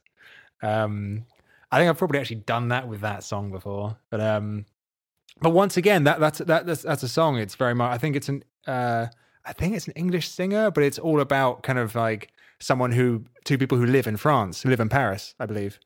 Uh, so something that ties again once again into the the Parisian thing. Uh, one thing about um, Joe Dassin, the Joe Dassin track, uh, which I'm, I'm thank you for showing me the original. That has blown my mind. And once again, I think it once again speaks of how interesting and how great the choices are for Wes Anderson like needle drops because there's always some kind of I feel there's always some kind of interesting story or some some it always pushes you to dig a little bit deeper. Um, uh, whether it's kind of like, oh, this is from an album by a band that I know really well, but I've never listened to this before, or um, but uh, I I used to run uh, co-run a uh, a night in Brighton, like a uh, like a club night, and I would always finish my sets like three in the morning with that song. And for some, I think, I guess because it's such a bawdy drinking song, it would be kind of like a clear out thing because a lot of people would be like, "Ah, Jesus Christ, I'm done." But there would be the people who, were like the group, who would be kind of arms around each other, just kind of bobbing around to it. Um, Perfect, yeah, it. I feel, always felt like a good closer for um for a DJ set. it's definitely it- it's got that kind of thing you can sway out into the night and kind of like go on your journey wherever that may be Yes. and it's kind of yeah the, the perfect song to soundtrack that. Absolutely. so um well th- yeah i guess now we get to we get to have a little bit of a chat about uh on uh, andre desplat with uh your number two pick for the score and that is adam That is the heroic weather conditions of the universe, part one, a veiled mist. So I thought that um, I could have probably picked another uh, Mark Mothersbaugh track for this, but I thought it would be good for me to throw a bone to uh, Alexander Desplat. Um, not because not because he's not a great composer. He's he's he's unbelievable. Uh, his his soundtrack his score for the I think it was like 2014 um, uh, Godzilla movie is awesome. Like really, really cool. I remember going to see that and being like, Jesus, this is is like seven. this is amazing. Um, and I realized there was actually a ver- it was actually a, a redo of the original Godzilla soundtrack from I think the 60s, which is un unreal. But uh, but yeah, Yeah. I thought it would be good to include to, to not completely exclude him. And this is a really cool track. Um, it it's one that will be we, we will be doing live. Um, I think it's just kind of the the nature of how it's just so looped and how the tension Yes. is kind of like built slowly, slowly up, and things are brought in and then taken away again. And I'm not, I'm, I'm, to be honest, I'm not really that much of a fan of the stuff that he's done. There's a couple of tracks Mhm. here and there that I really like, and I mean, they're the only ones I've included in our live set. Uh, um, the, the but um but there is something really cool and interesting about about this one. And i just love the kind of the the looped aspect of it. Um the version of it uh, which I'm going to play now is one that's only on the soundtrack, but um, very much ties into something that happens throughout the the score of well, no, the the needle drops in uh, Moonrise Kingdom is they got the young actor uh, Jake Ryan who plays Susie's younger brother Lionel to do a kind of Benjamin Britten Yeah. style like introduction. So yeah, here's here's here's him doing that for this this track. Now we will demonstrate the orchestration of Mr. Desplat's musical suite. A little electronic metronome sets the time. First, a harp.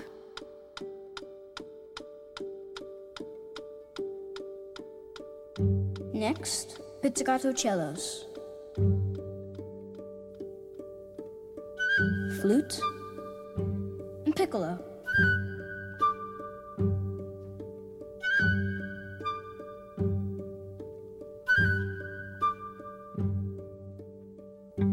Electric guitar.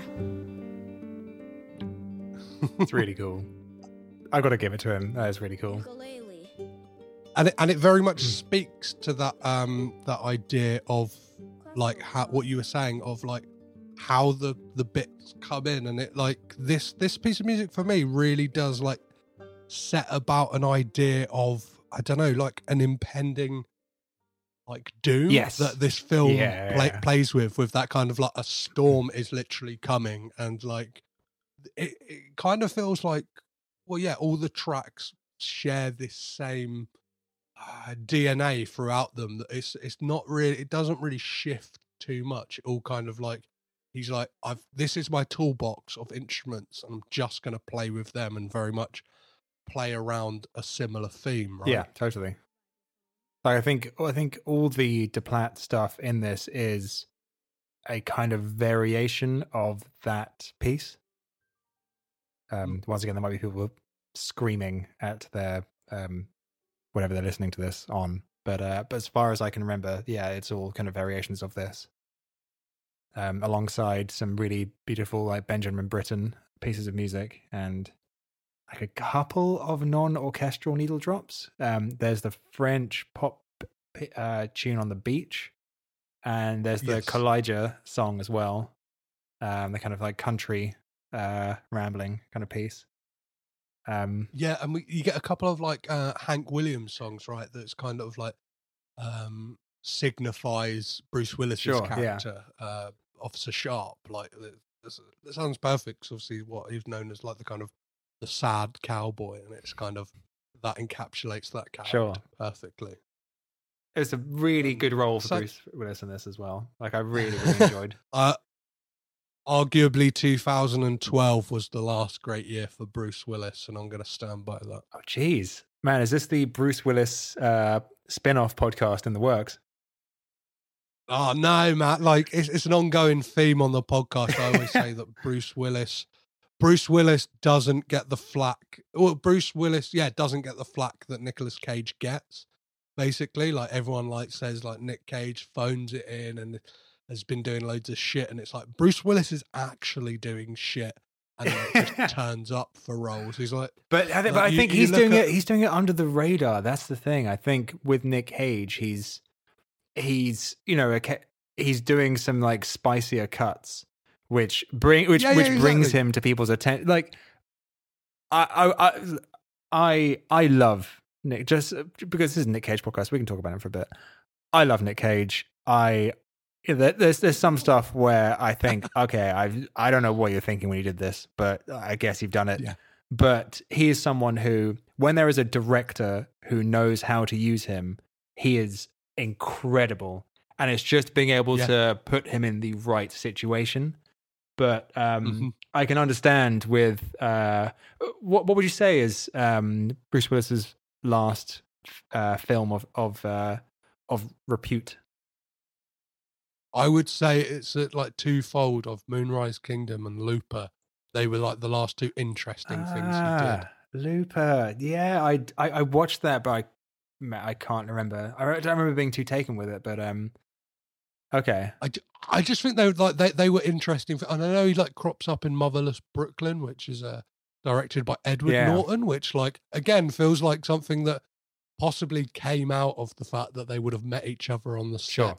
Of Moonrise Kingdom. But like apart from that, he's in like a film called Kill Hard, and it's like you're in films that are rip off titles of like your biggest hit. Like you can't do that, Like, Bruce. Uh, How much they're paying me? and No. exactly. And to your point of Nicolas Cage, I've said it on this podcast, and I always love to share this um, kind of summation of what Nicolas Cage is like uh, and the directors he works with. Daniel Noah, the uh, film producer who produced Mandy and Color Out Space, when he was on this show, said that Nicolas Cage is like a garden hose, and like you need you need that right director to to hold on to it. Otherwise, if they don't hold on to it, the, the hose will just kind of spray water all over your Yeah, garden and sure. just kind of be unwieldy. Whereas if you can hold that garden hose correctly, you can water your plants and have a beautiful bouquet of flowers at the end of it. And it's like that is Nicolas Cage in a nutshell Yeah. to me. It's like, yeah.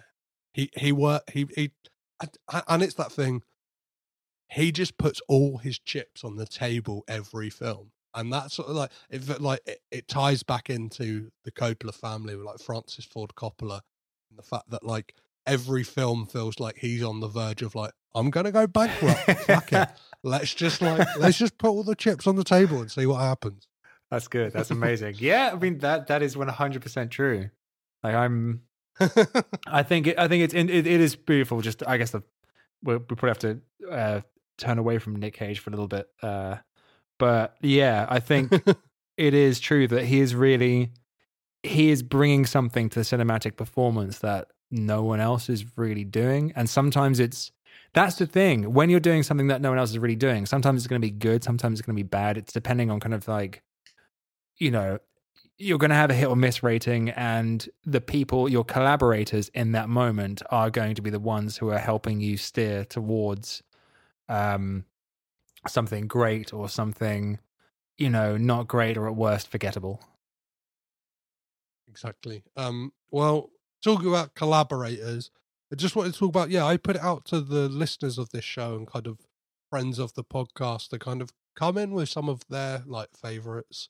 And I'm, I'm not going to play all of them or, or, or or if any of them, but like kind of like shout out a couple of like picks that, that, that people um, gave. And if there's any honorable mentions you've got before we get to the number ones, uh, feel free to shout them out, Sure. Adam. But um, Let's hear, let's hear, let's hear some. Jeanette. Yeah, we got um Jeanette Barr from the Sudden Double Deep podcast. What up, Jeanette? Who said uh she's got a um a, a real fondness for the Jarvis Cocker uh track that appears in Fantastic Mr. Fox, the kind of like dopey Petey yeah, song yeah, yeah. that- Someone that- that's like, it's bad songwriting. yeah, yeah. It's la- no, lazy Um, songwriting. Is that it? I think so. I feel, yeah, yeah, yeah. Uh, oh, No, there's a- It's lazy songwriting.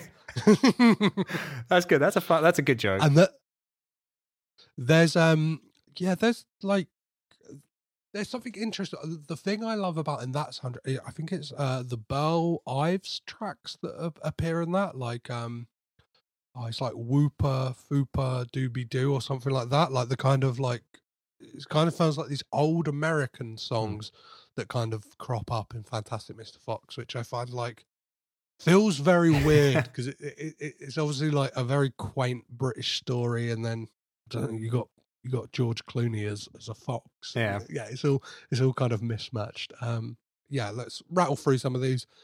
I've, I've got to play this one just because like it kind of it is a perfect end track to a film, and it's uh, "Ooh La La" by the Oh, Faces. yeah, This- this got a couple of shout outs. The first time we get that ending slow mo uh, kind of thing. Yeah. So yeah, this was shouted out by uh, Alexander Cronenberg and Daryl Bear, who kind of said like it. It really, both of them have said like it. It kind of uh, what Alexander said uh, pairs the visuals perfectly and offers a needed dose of sentimentality to what's been a cold film, which I, I agree with. Like Rushmore, and I spoke about it on the kind of hmm. deep dive episode I did on it. It is like one of those films that when you look back on it, it's like A bit depressing. feels like it's yeah, and it's it's it you can look at it through different eyes depending on when you watch it like when you're a teenager which i imagine for a lot of us kind of millennials it would have been that thing of like oh max fisher like is not aspirational but like you kind of understand his plight but then watching it through adult eyes you're like he's a bit of a dick Yeah, yeah, yeah. Totally. He's um it is it is just a couple of it's really about two very desperate men, desperate sad men Yeah. at different stages of their life. So it is it it, it is One- really beautiful to end with that song to kind of yeah to give that catharsis. Uh, but yeah, shout to Yeah, uh, thank um, you, Mr. Cronenberg and Mr. Bear. Both good names. Oh, I, I, I just assumed you were both men. Sorry, that was they are they are yeah yeah I think Um, that. So we got yeah Rachel who uh said and I I I got to I got to agree with this these days by Nico in the Royal Tenenbaums. I mean, you can't. It, it's it's undeniable. I mean, I didn't I didn't choose it because I thought it would be quite uh, an obvious choice. Not in, to not diminish the choice whatsoever, but yeah, I mean that that is unbelievable. And the, with the the sailors coming out behind, uh, it's it's ah, it's so good. what what I love about that song as well is like the kind of again it almost feels like Wes Anderson knew about this. There's like a history behind it that it was originally written by Jackson Browne. Yeah, who was kind of like one of hmm. Nico's like she kind of had a lot of toy boys back in the day when she was kind of like working out her solo stuff and it I there's and there's something about Nico that she has a very like like Gwyneth Paltrow very much has Sure. that, that's similar aesthetic and stuff like that and it, it kind of like when you learn about that kind of stuff works on this kind not not a relationship that shouldn't be, but do you know what I mean? Like she's a she's a much older woman, kind of like almost like abusing her power of like, oh, you're a young young songwriter. Well, I was in the Velvet Underground. me Like, let me let me sti- yeah, let me steal your song, and then you've kind of got this Woody relationship in the Royal Tenenbaums of like brother and sister, like should that, or like you know what I mean? even though she's adopted, like should that be? What do you think of the? Jackson Browne version? I like it. I like it. it. It kind of doesn't have that austere kind of um I don't know, there's something kind of ethereal about Nico's voice that I think just kind of really sets it apart. But the Jackson Browne one, it it's one of those sad things where it's like that will always be like the kind of second Yeah, place that's the cover. time because it, Do you know what I mean? yeah. yeah, yeah, even though yeah, yeah. Yeah, I I think I, I Um, think just because of how on the face of it, how weird the Nico version is. Because I I, I mean I, we can argue that Nico I wouldn't say is a great singer, and she's got a Mhm. Yep, uh, but yep. her voice, despite that, has just got such a strange like power to it, and especially the way the orchestration there and the strings and the kind of like the rawness of that um, that electric guitar being played. We usually have an acoustic guitar for that kind of tune, but the fact it's an electric guitar and it's yeah, there's something just like that. That song kind of shouldn't work, but it does so well. Yeah. and think Jackson Browne does his version, which is this more kind of I don't know. It feels like that's what the song. If that had come first, they'd be like, "Yeah, that song's amazing. It's beautiful." But yeah, he's. uh, um, sorry, yeah. What's the uh, what is the next uh, hot mention? Yeah, we'll just throw we'll just we'll throw out Sure. a few. Just I'll rattle through a few. So we've got the um the Kinks track that we get in um Rushmore when Bill Murray's throwing ping pong balls into the pool, which is nothing in the world can uh, uh yeah nothing in the world can stop me Yeah. worrying. Uh, which I think again like perfectly encapsulates that kind of the feeling of the character in that moment. And uh, there's a big shout out for um the Seu Jorge stuff on on, on the Life Aquatic, which I'll just play a little bit of Life on Mars. Muitas vezes o coração não consegue compreender o que a mente não faz questão, nem tem forças para obedecer. What I always love about the Seu tracks on that is apparently he changed the lyrics to to actually talk about what was going on, like in the film and stuff like No that. So, like, obviously, if you if you, if you're Portuguese, that, that or like understand Portuguese, or yeah, you you can you can you get another dimension. that's to- that's great. to what is going on. He's just kept them obviously within the same the same framework. Oh my god, that's that, that's great. I'm gonna have to read the translations.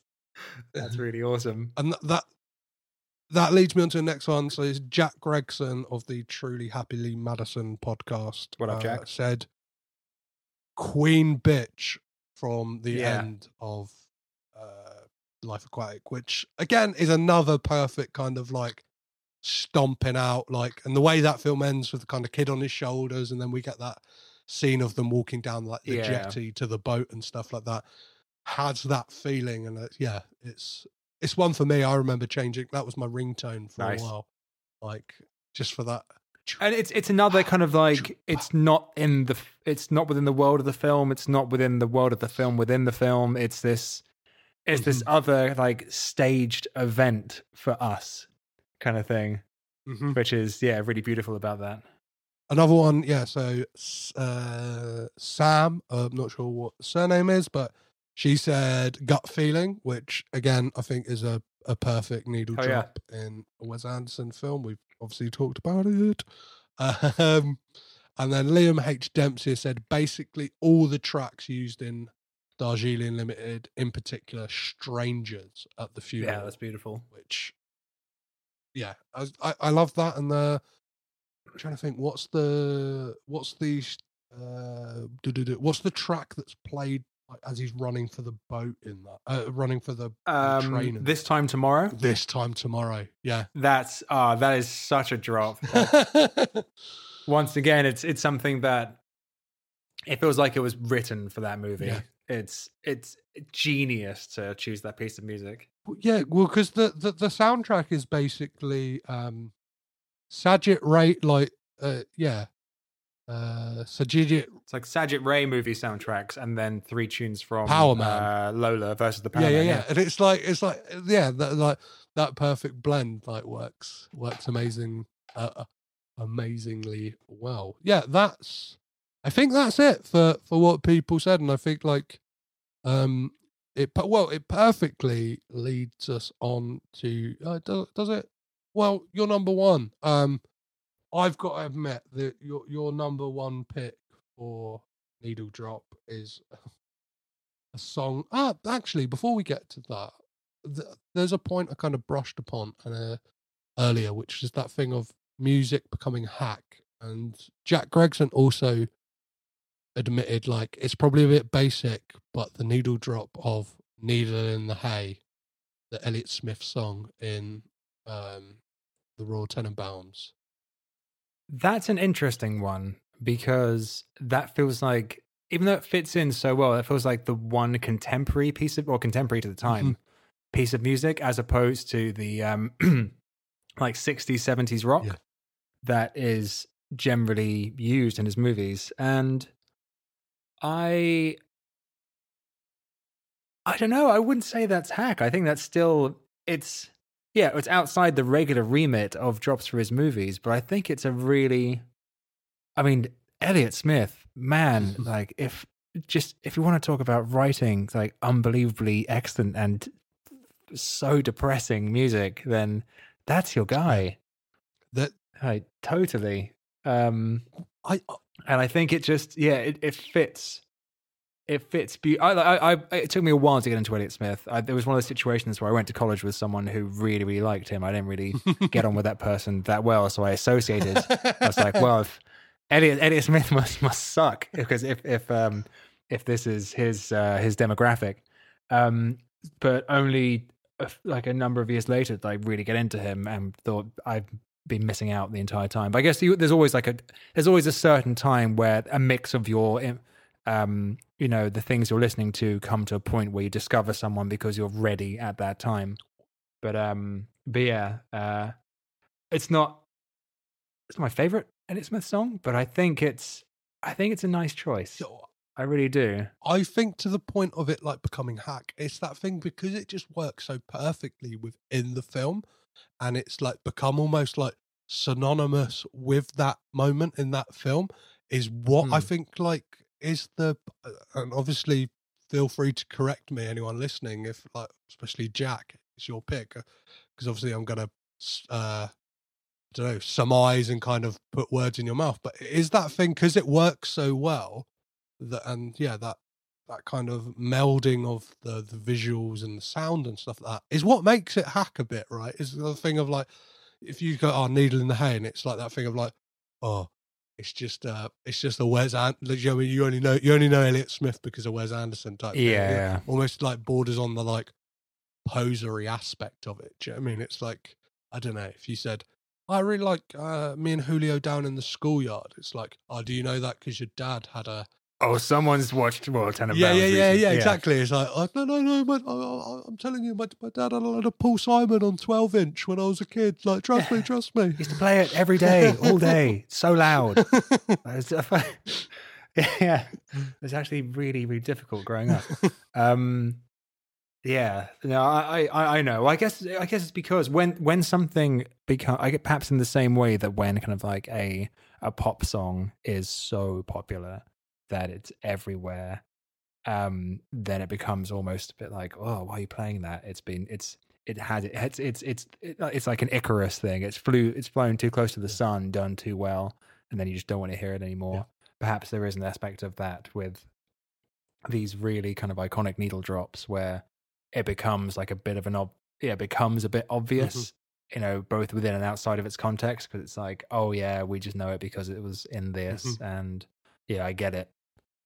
Um, So, yeah, but I think once again, even even though this, this might not be the, exactly the point, but even these very yeah, these tracks that become kind of kind of hack, they're one, they are actually amazing tracks, and two, it's def- they're all kind of like really good looks at perhaps an artist's lesser known catalog. yeah, and and mo- almost like delving into what Mm. possibly is the intent of this like the the the songs themselves and the kind of deeper meanings Mm. and kind of using like with that Elliott Smith song. I know he's like a very troubled guy and stuff like that. Like so, d- like do you know what I mean? Like delving into that um meta textual like thing to like as soon as you hear like for a lot of people as soon as they hear Elliott Smith they're gonna immediately be brought to a time like it feels like music that like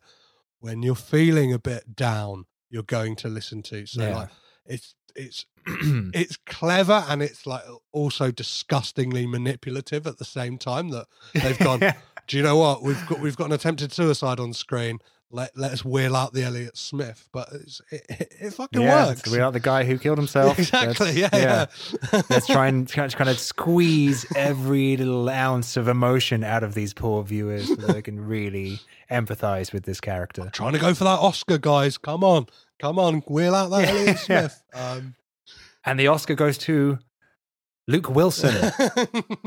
I repeat, Luke Wilson. Luke, where are you?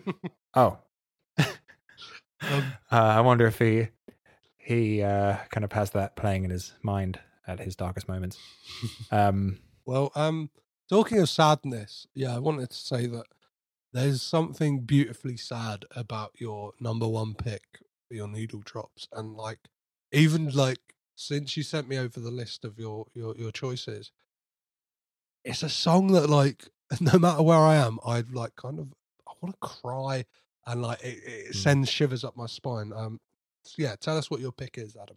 So the final needle drop pick is Friday Afternoons uh, Cuckoo uh, by Benjamin Britten.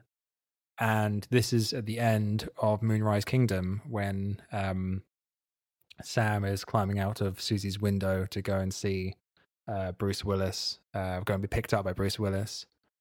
And it's just, it's one of those as well where it's hard to put it exactly my I almost don't want to over intellectualize it. Even as a musician, I could probably delve in and be like, "Oh, this kind of chord change with this melody means that you're going to be a, it's going to evoke a sad feeling, etc." But I think there's just it's just like melancholy to the absolute core. There's so much beauty to it, and yet so much sadness.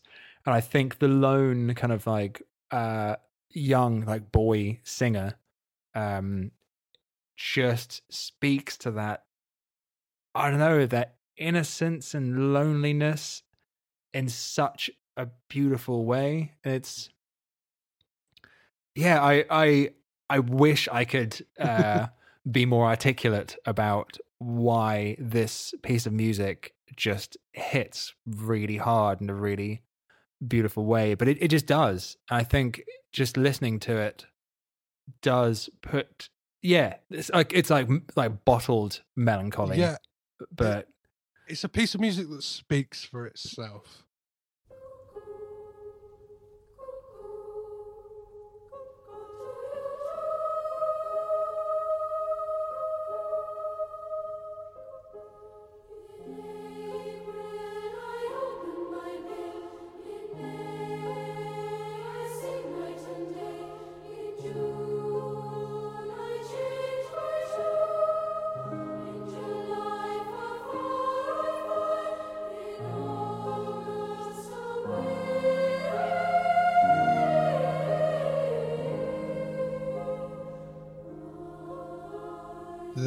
Something hauntingly beautiful about whatever is sung after August.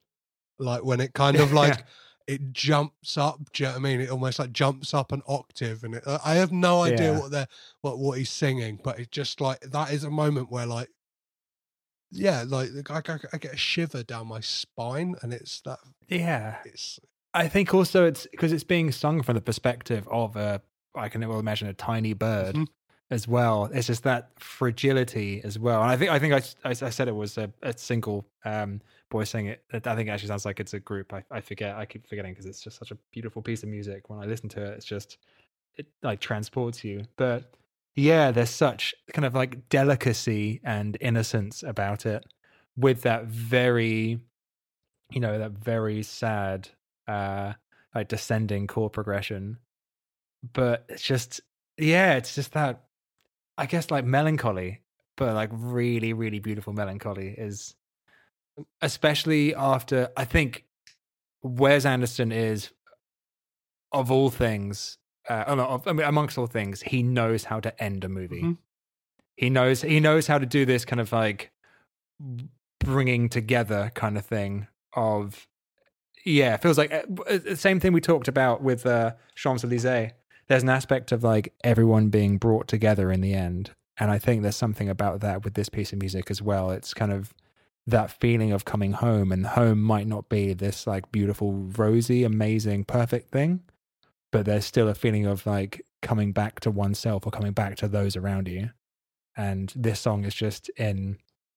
No, it would be good to kind of like do a playlist of kind of ending Yeah, songs yeah, that- of Wes Anderson of Wes Anderson movies because there there there there is just that feeling of yeah arriving somewhere.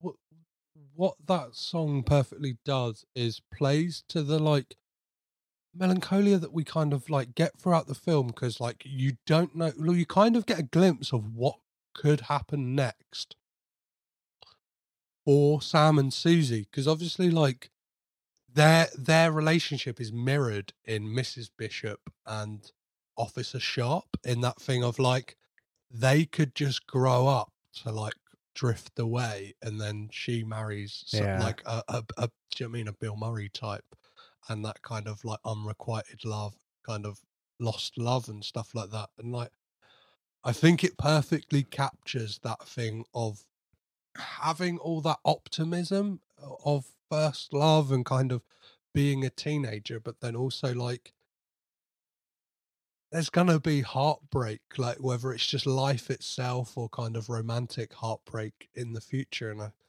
I, yeah, it's a beautiful, beautiful piece of music. Yeah.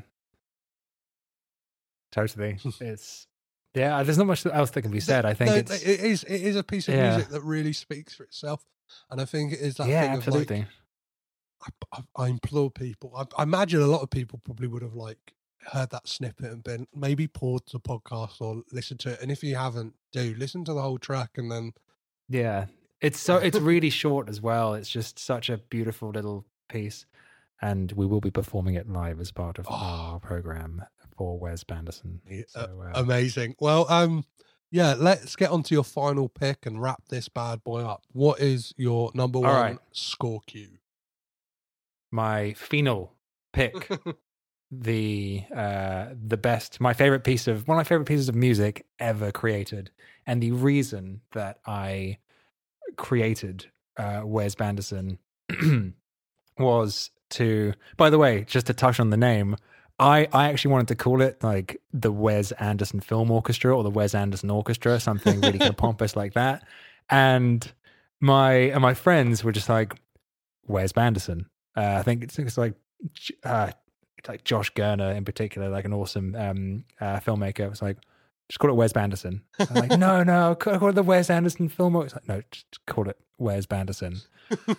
It's like, okay, fine, I'll just call it Wes Banderson. I don't, know if I, I don't know if I can legally call it anything else anyway. So, Yeah, I, d- so Wes Wes Banderson it is, and I'm glad I did because it definitely it definitely rolls off the tongue.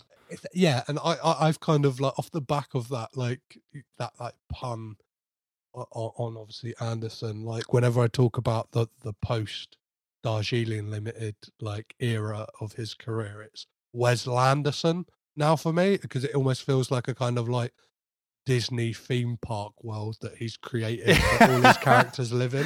And Okay, it- yeah, I'm do you know what I mean? you. Could imagine Yeah, totally. somewhere in like Italy. Do you know what I mean? It's like uh, you can see the Vice piece now. It's like, where's Anderson theme park open? Do you know what I mean? Like smoke cigarettes like Margot Tenenbaum and get lost down some rapids like Sam Shakusky or get chased by some made Oh, up there's- Nazis like Yeah. Budapest Hotel.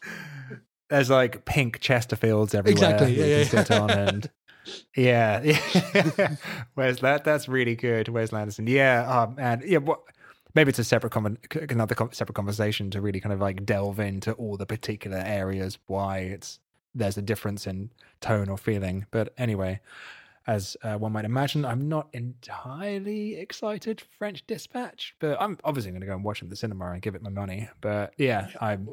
It looks like it looks a bit more like more of the same, but Well, there you go. It, it's kind of perfect because this conversation got um like postponed and it's just had its London Film Festival premiere.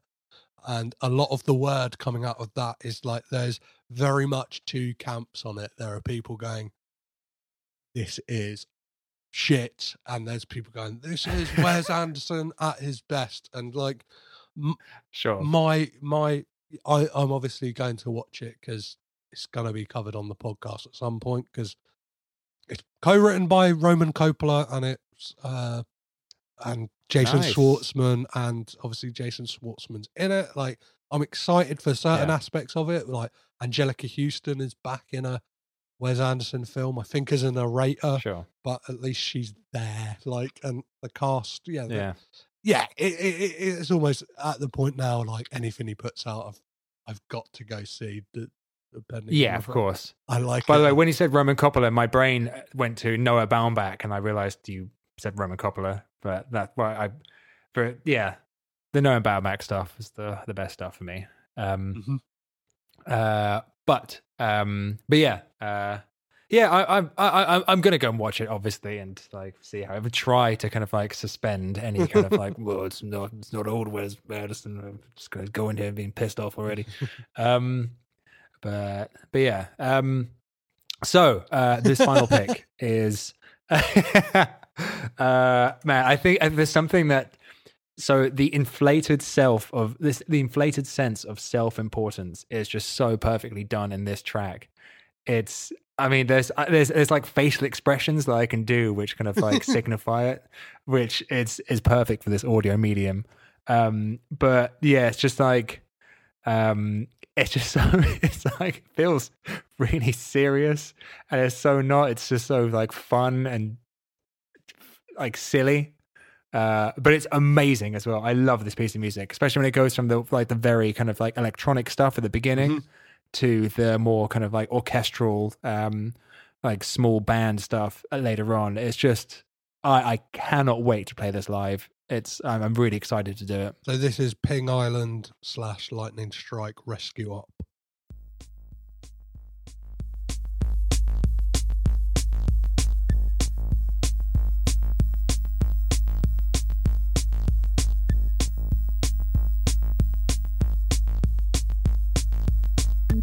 And this is one again that um, perfectly melds, like you said about that switch between music that is created by the characters within the Life Aquatic and kind of Yeah. Mark Mothersbaugh stepping in as a composer, right? Like, because all yeah, of this you can imagine.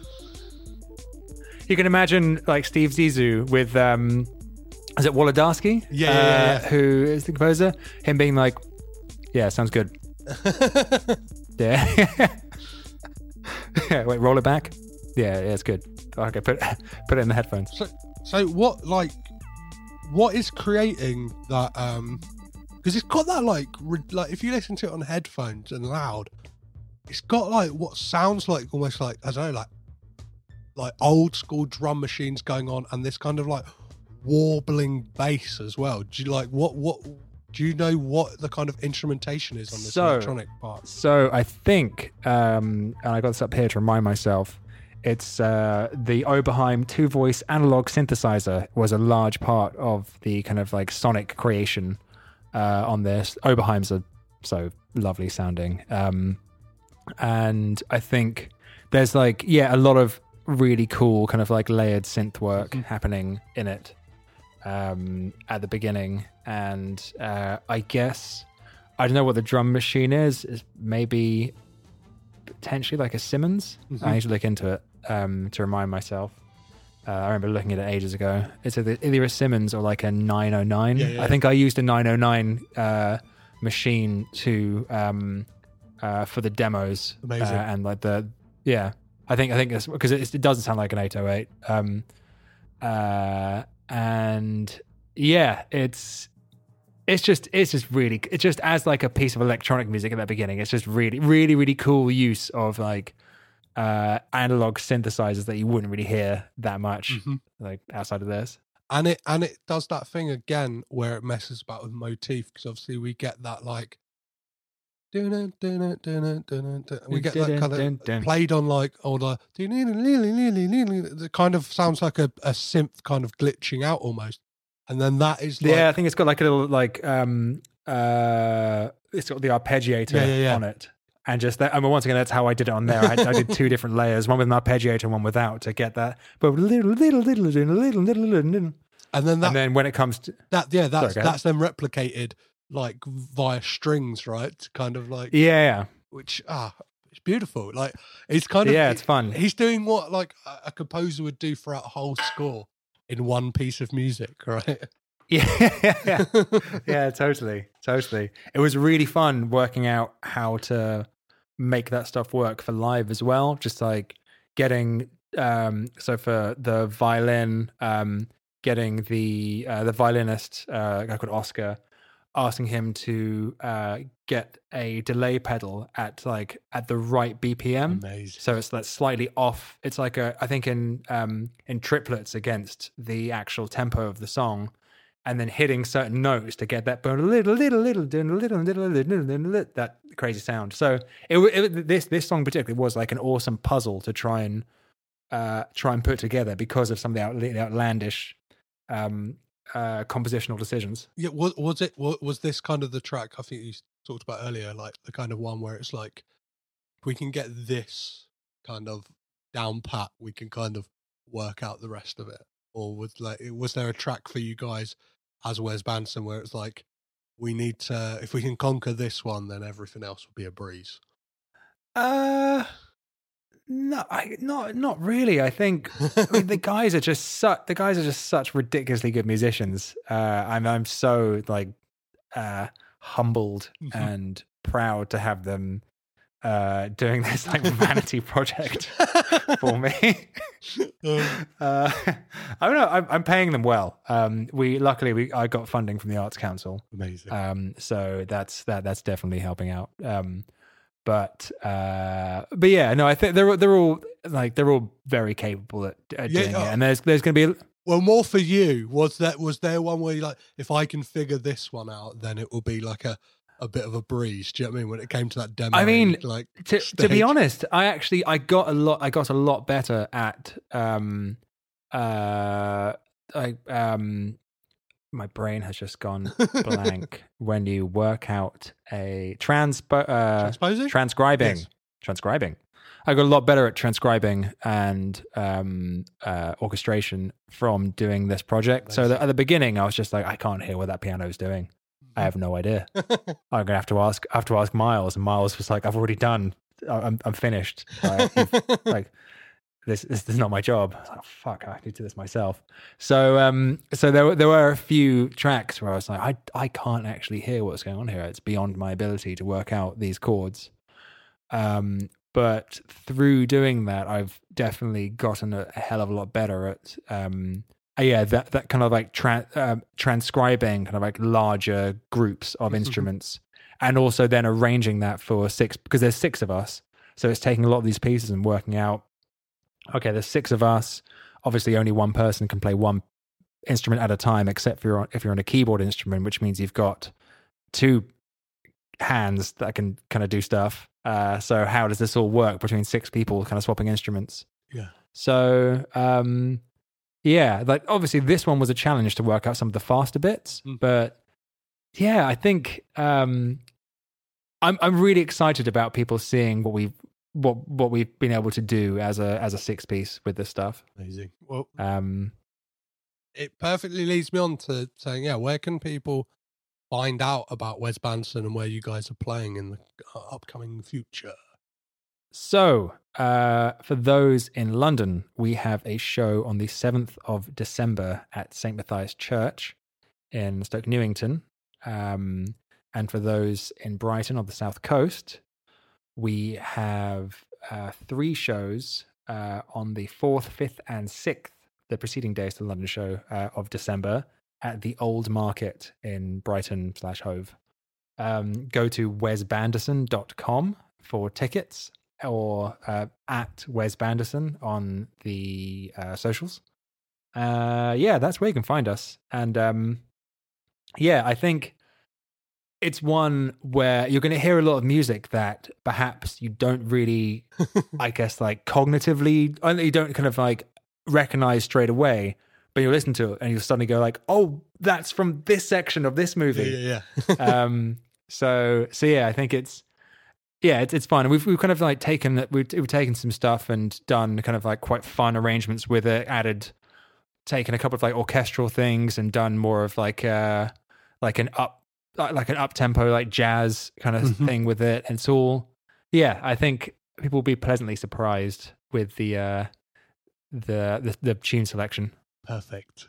Well, um, yeah, where can people keep up to date with you as well? If obviously, like you've yeah, you've, you've released an amazing like EP recently, and like Oh, any thank you. more music you've got coming out in the future. Where where can people find So you? So yeah, find me uh, at Adamz Naidi, A D A M Z N A I D I, if you like kind of like aggressive, like batshit crazy jazz fusion and uh, like Thunder, like Thundercat meets Frank Zappa kind of stuff. Um, and yeah, I've just released a, uh, an EP, which uh, go and take a listen. And I'm just finishing off a second one. And yeah, there's some fun stuff in the old pipe lean. Perfect, perfect. So Well, uh, yeah, Adam, thank you so much for coming and chatting to me all about the music of Wes Anderson.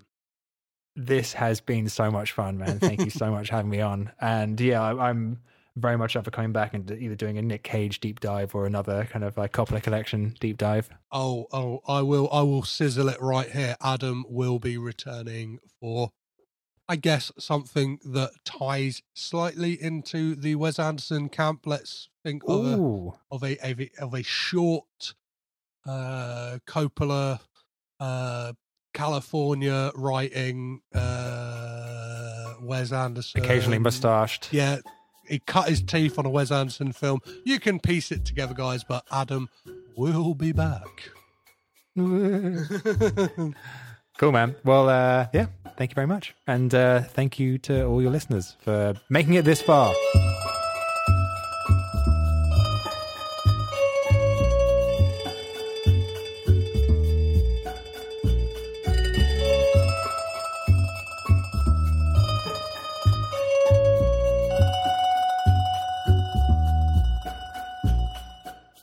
A massive thank you to Adam for coming and chatting to me all about his picks of Wes Anderson music. Um, yeah, I'm just going to reiterate as well. Um, go check out Wes Anderson. The clips they've put up on socials are fantastic.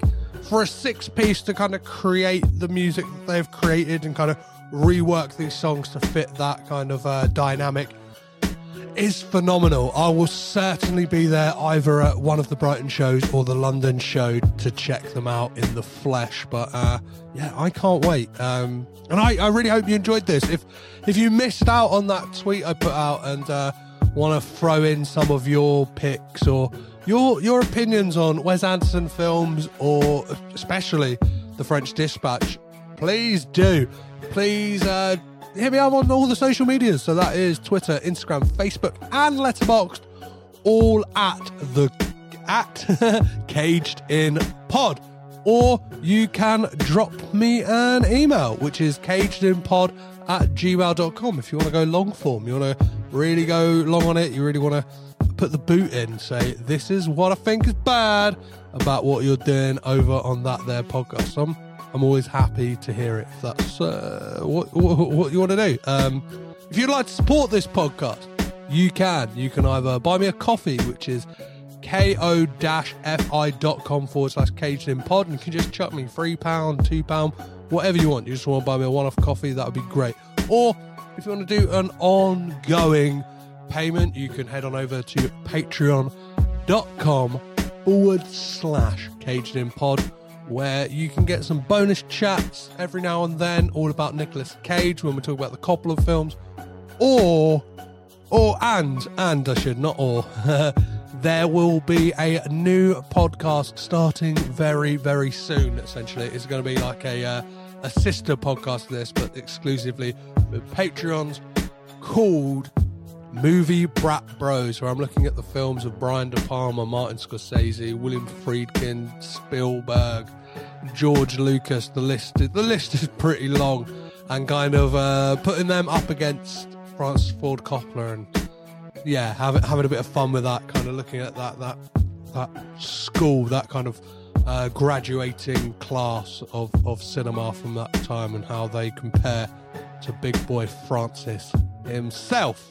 Uh, as for next week on the podcast, I've got a mammoth chat with Liam H. Dempsey of the fantastic Spotlight podcast, all about Rocky 3. And Liam does not disappoint. He comes in heavy, he comes in hard, he comes in swinging with an absolute dynamite, dynamite fan theory about this and The Dark Knight Rises. That's all I'm going to say.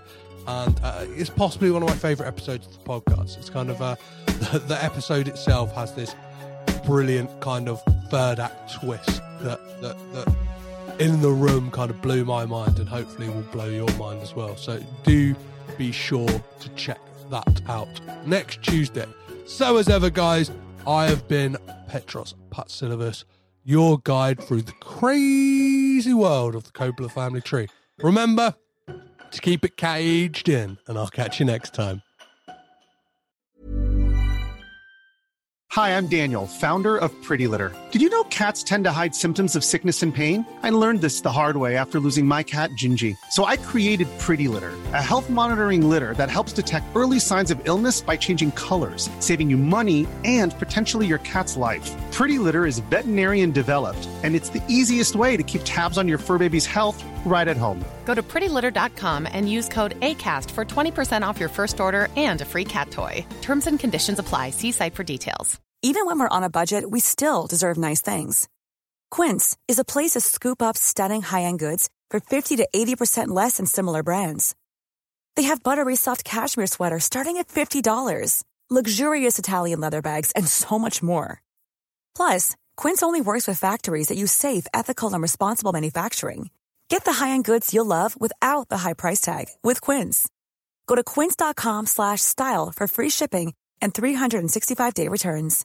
Hey, it's Paige DeSorbo from Giggly Squad. High quality fashion without the price tag. Say hello to Quince.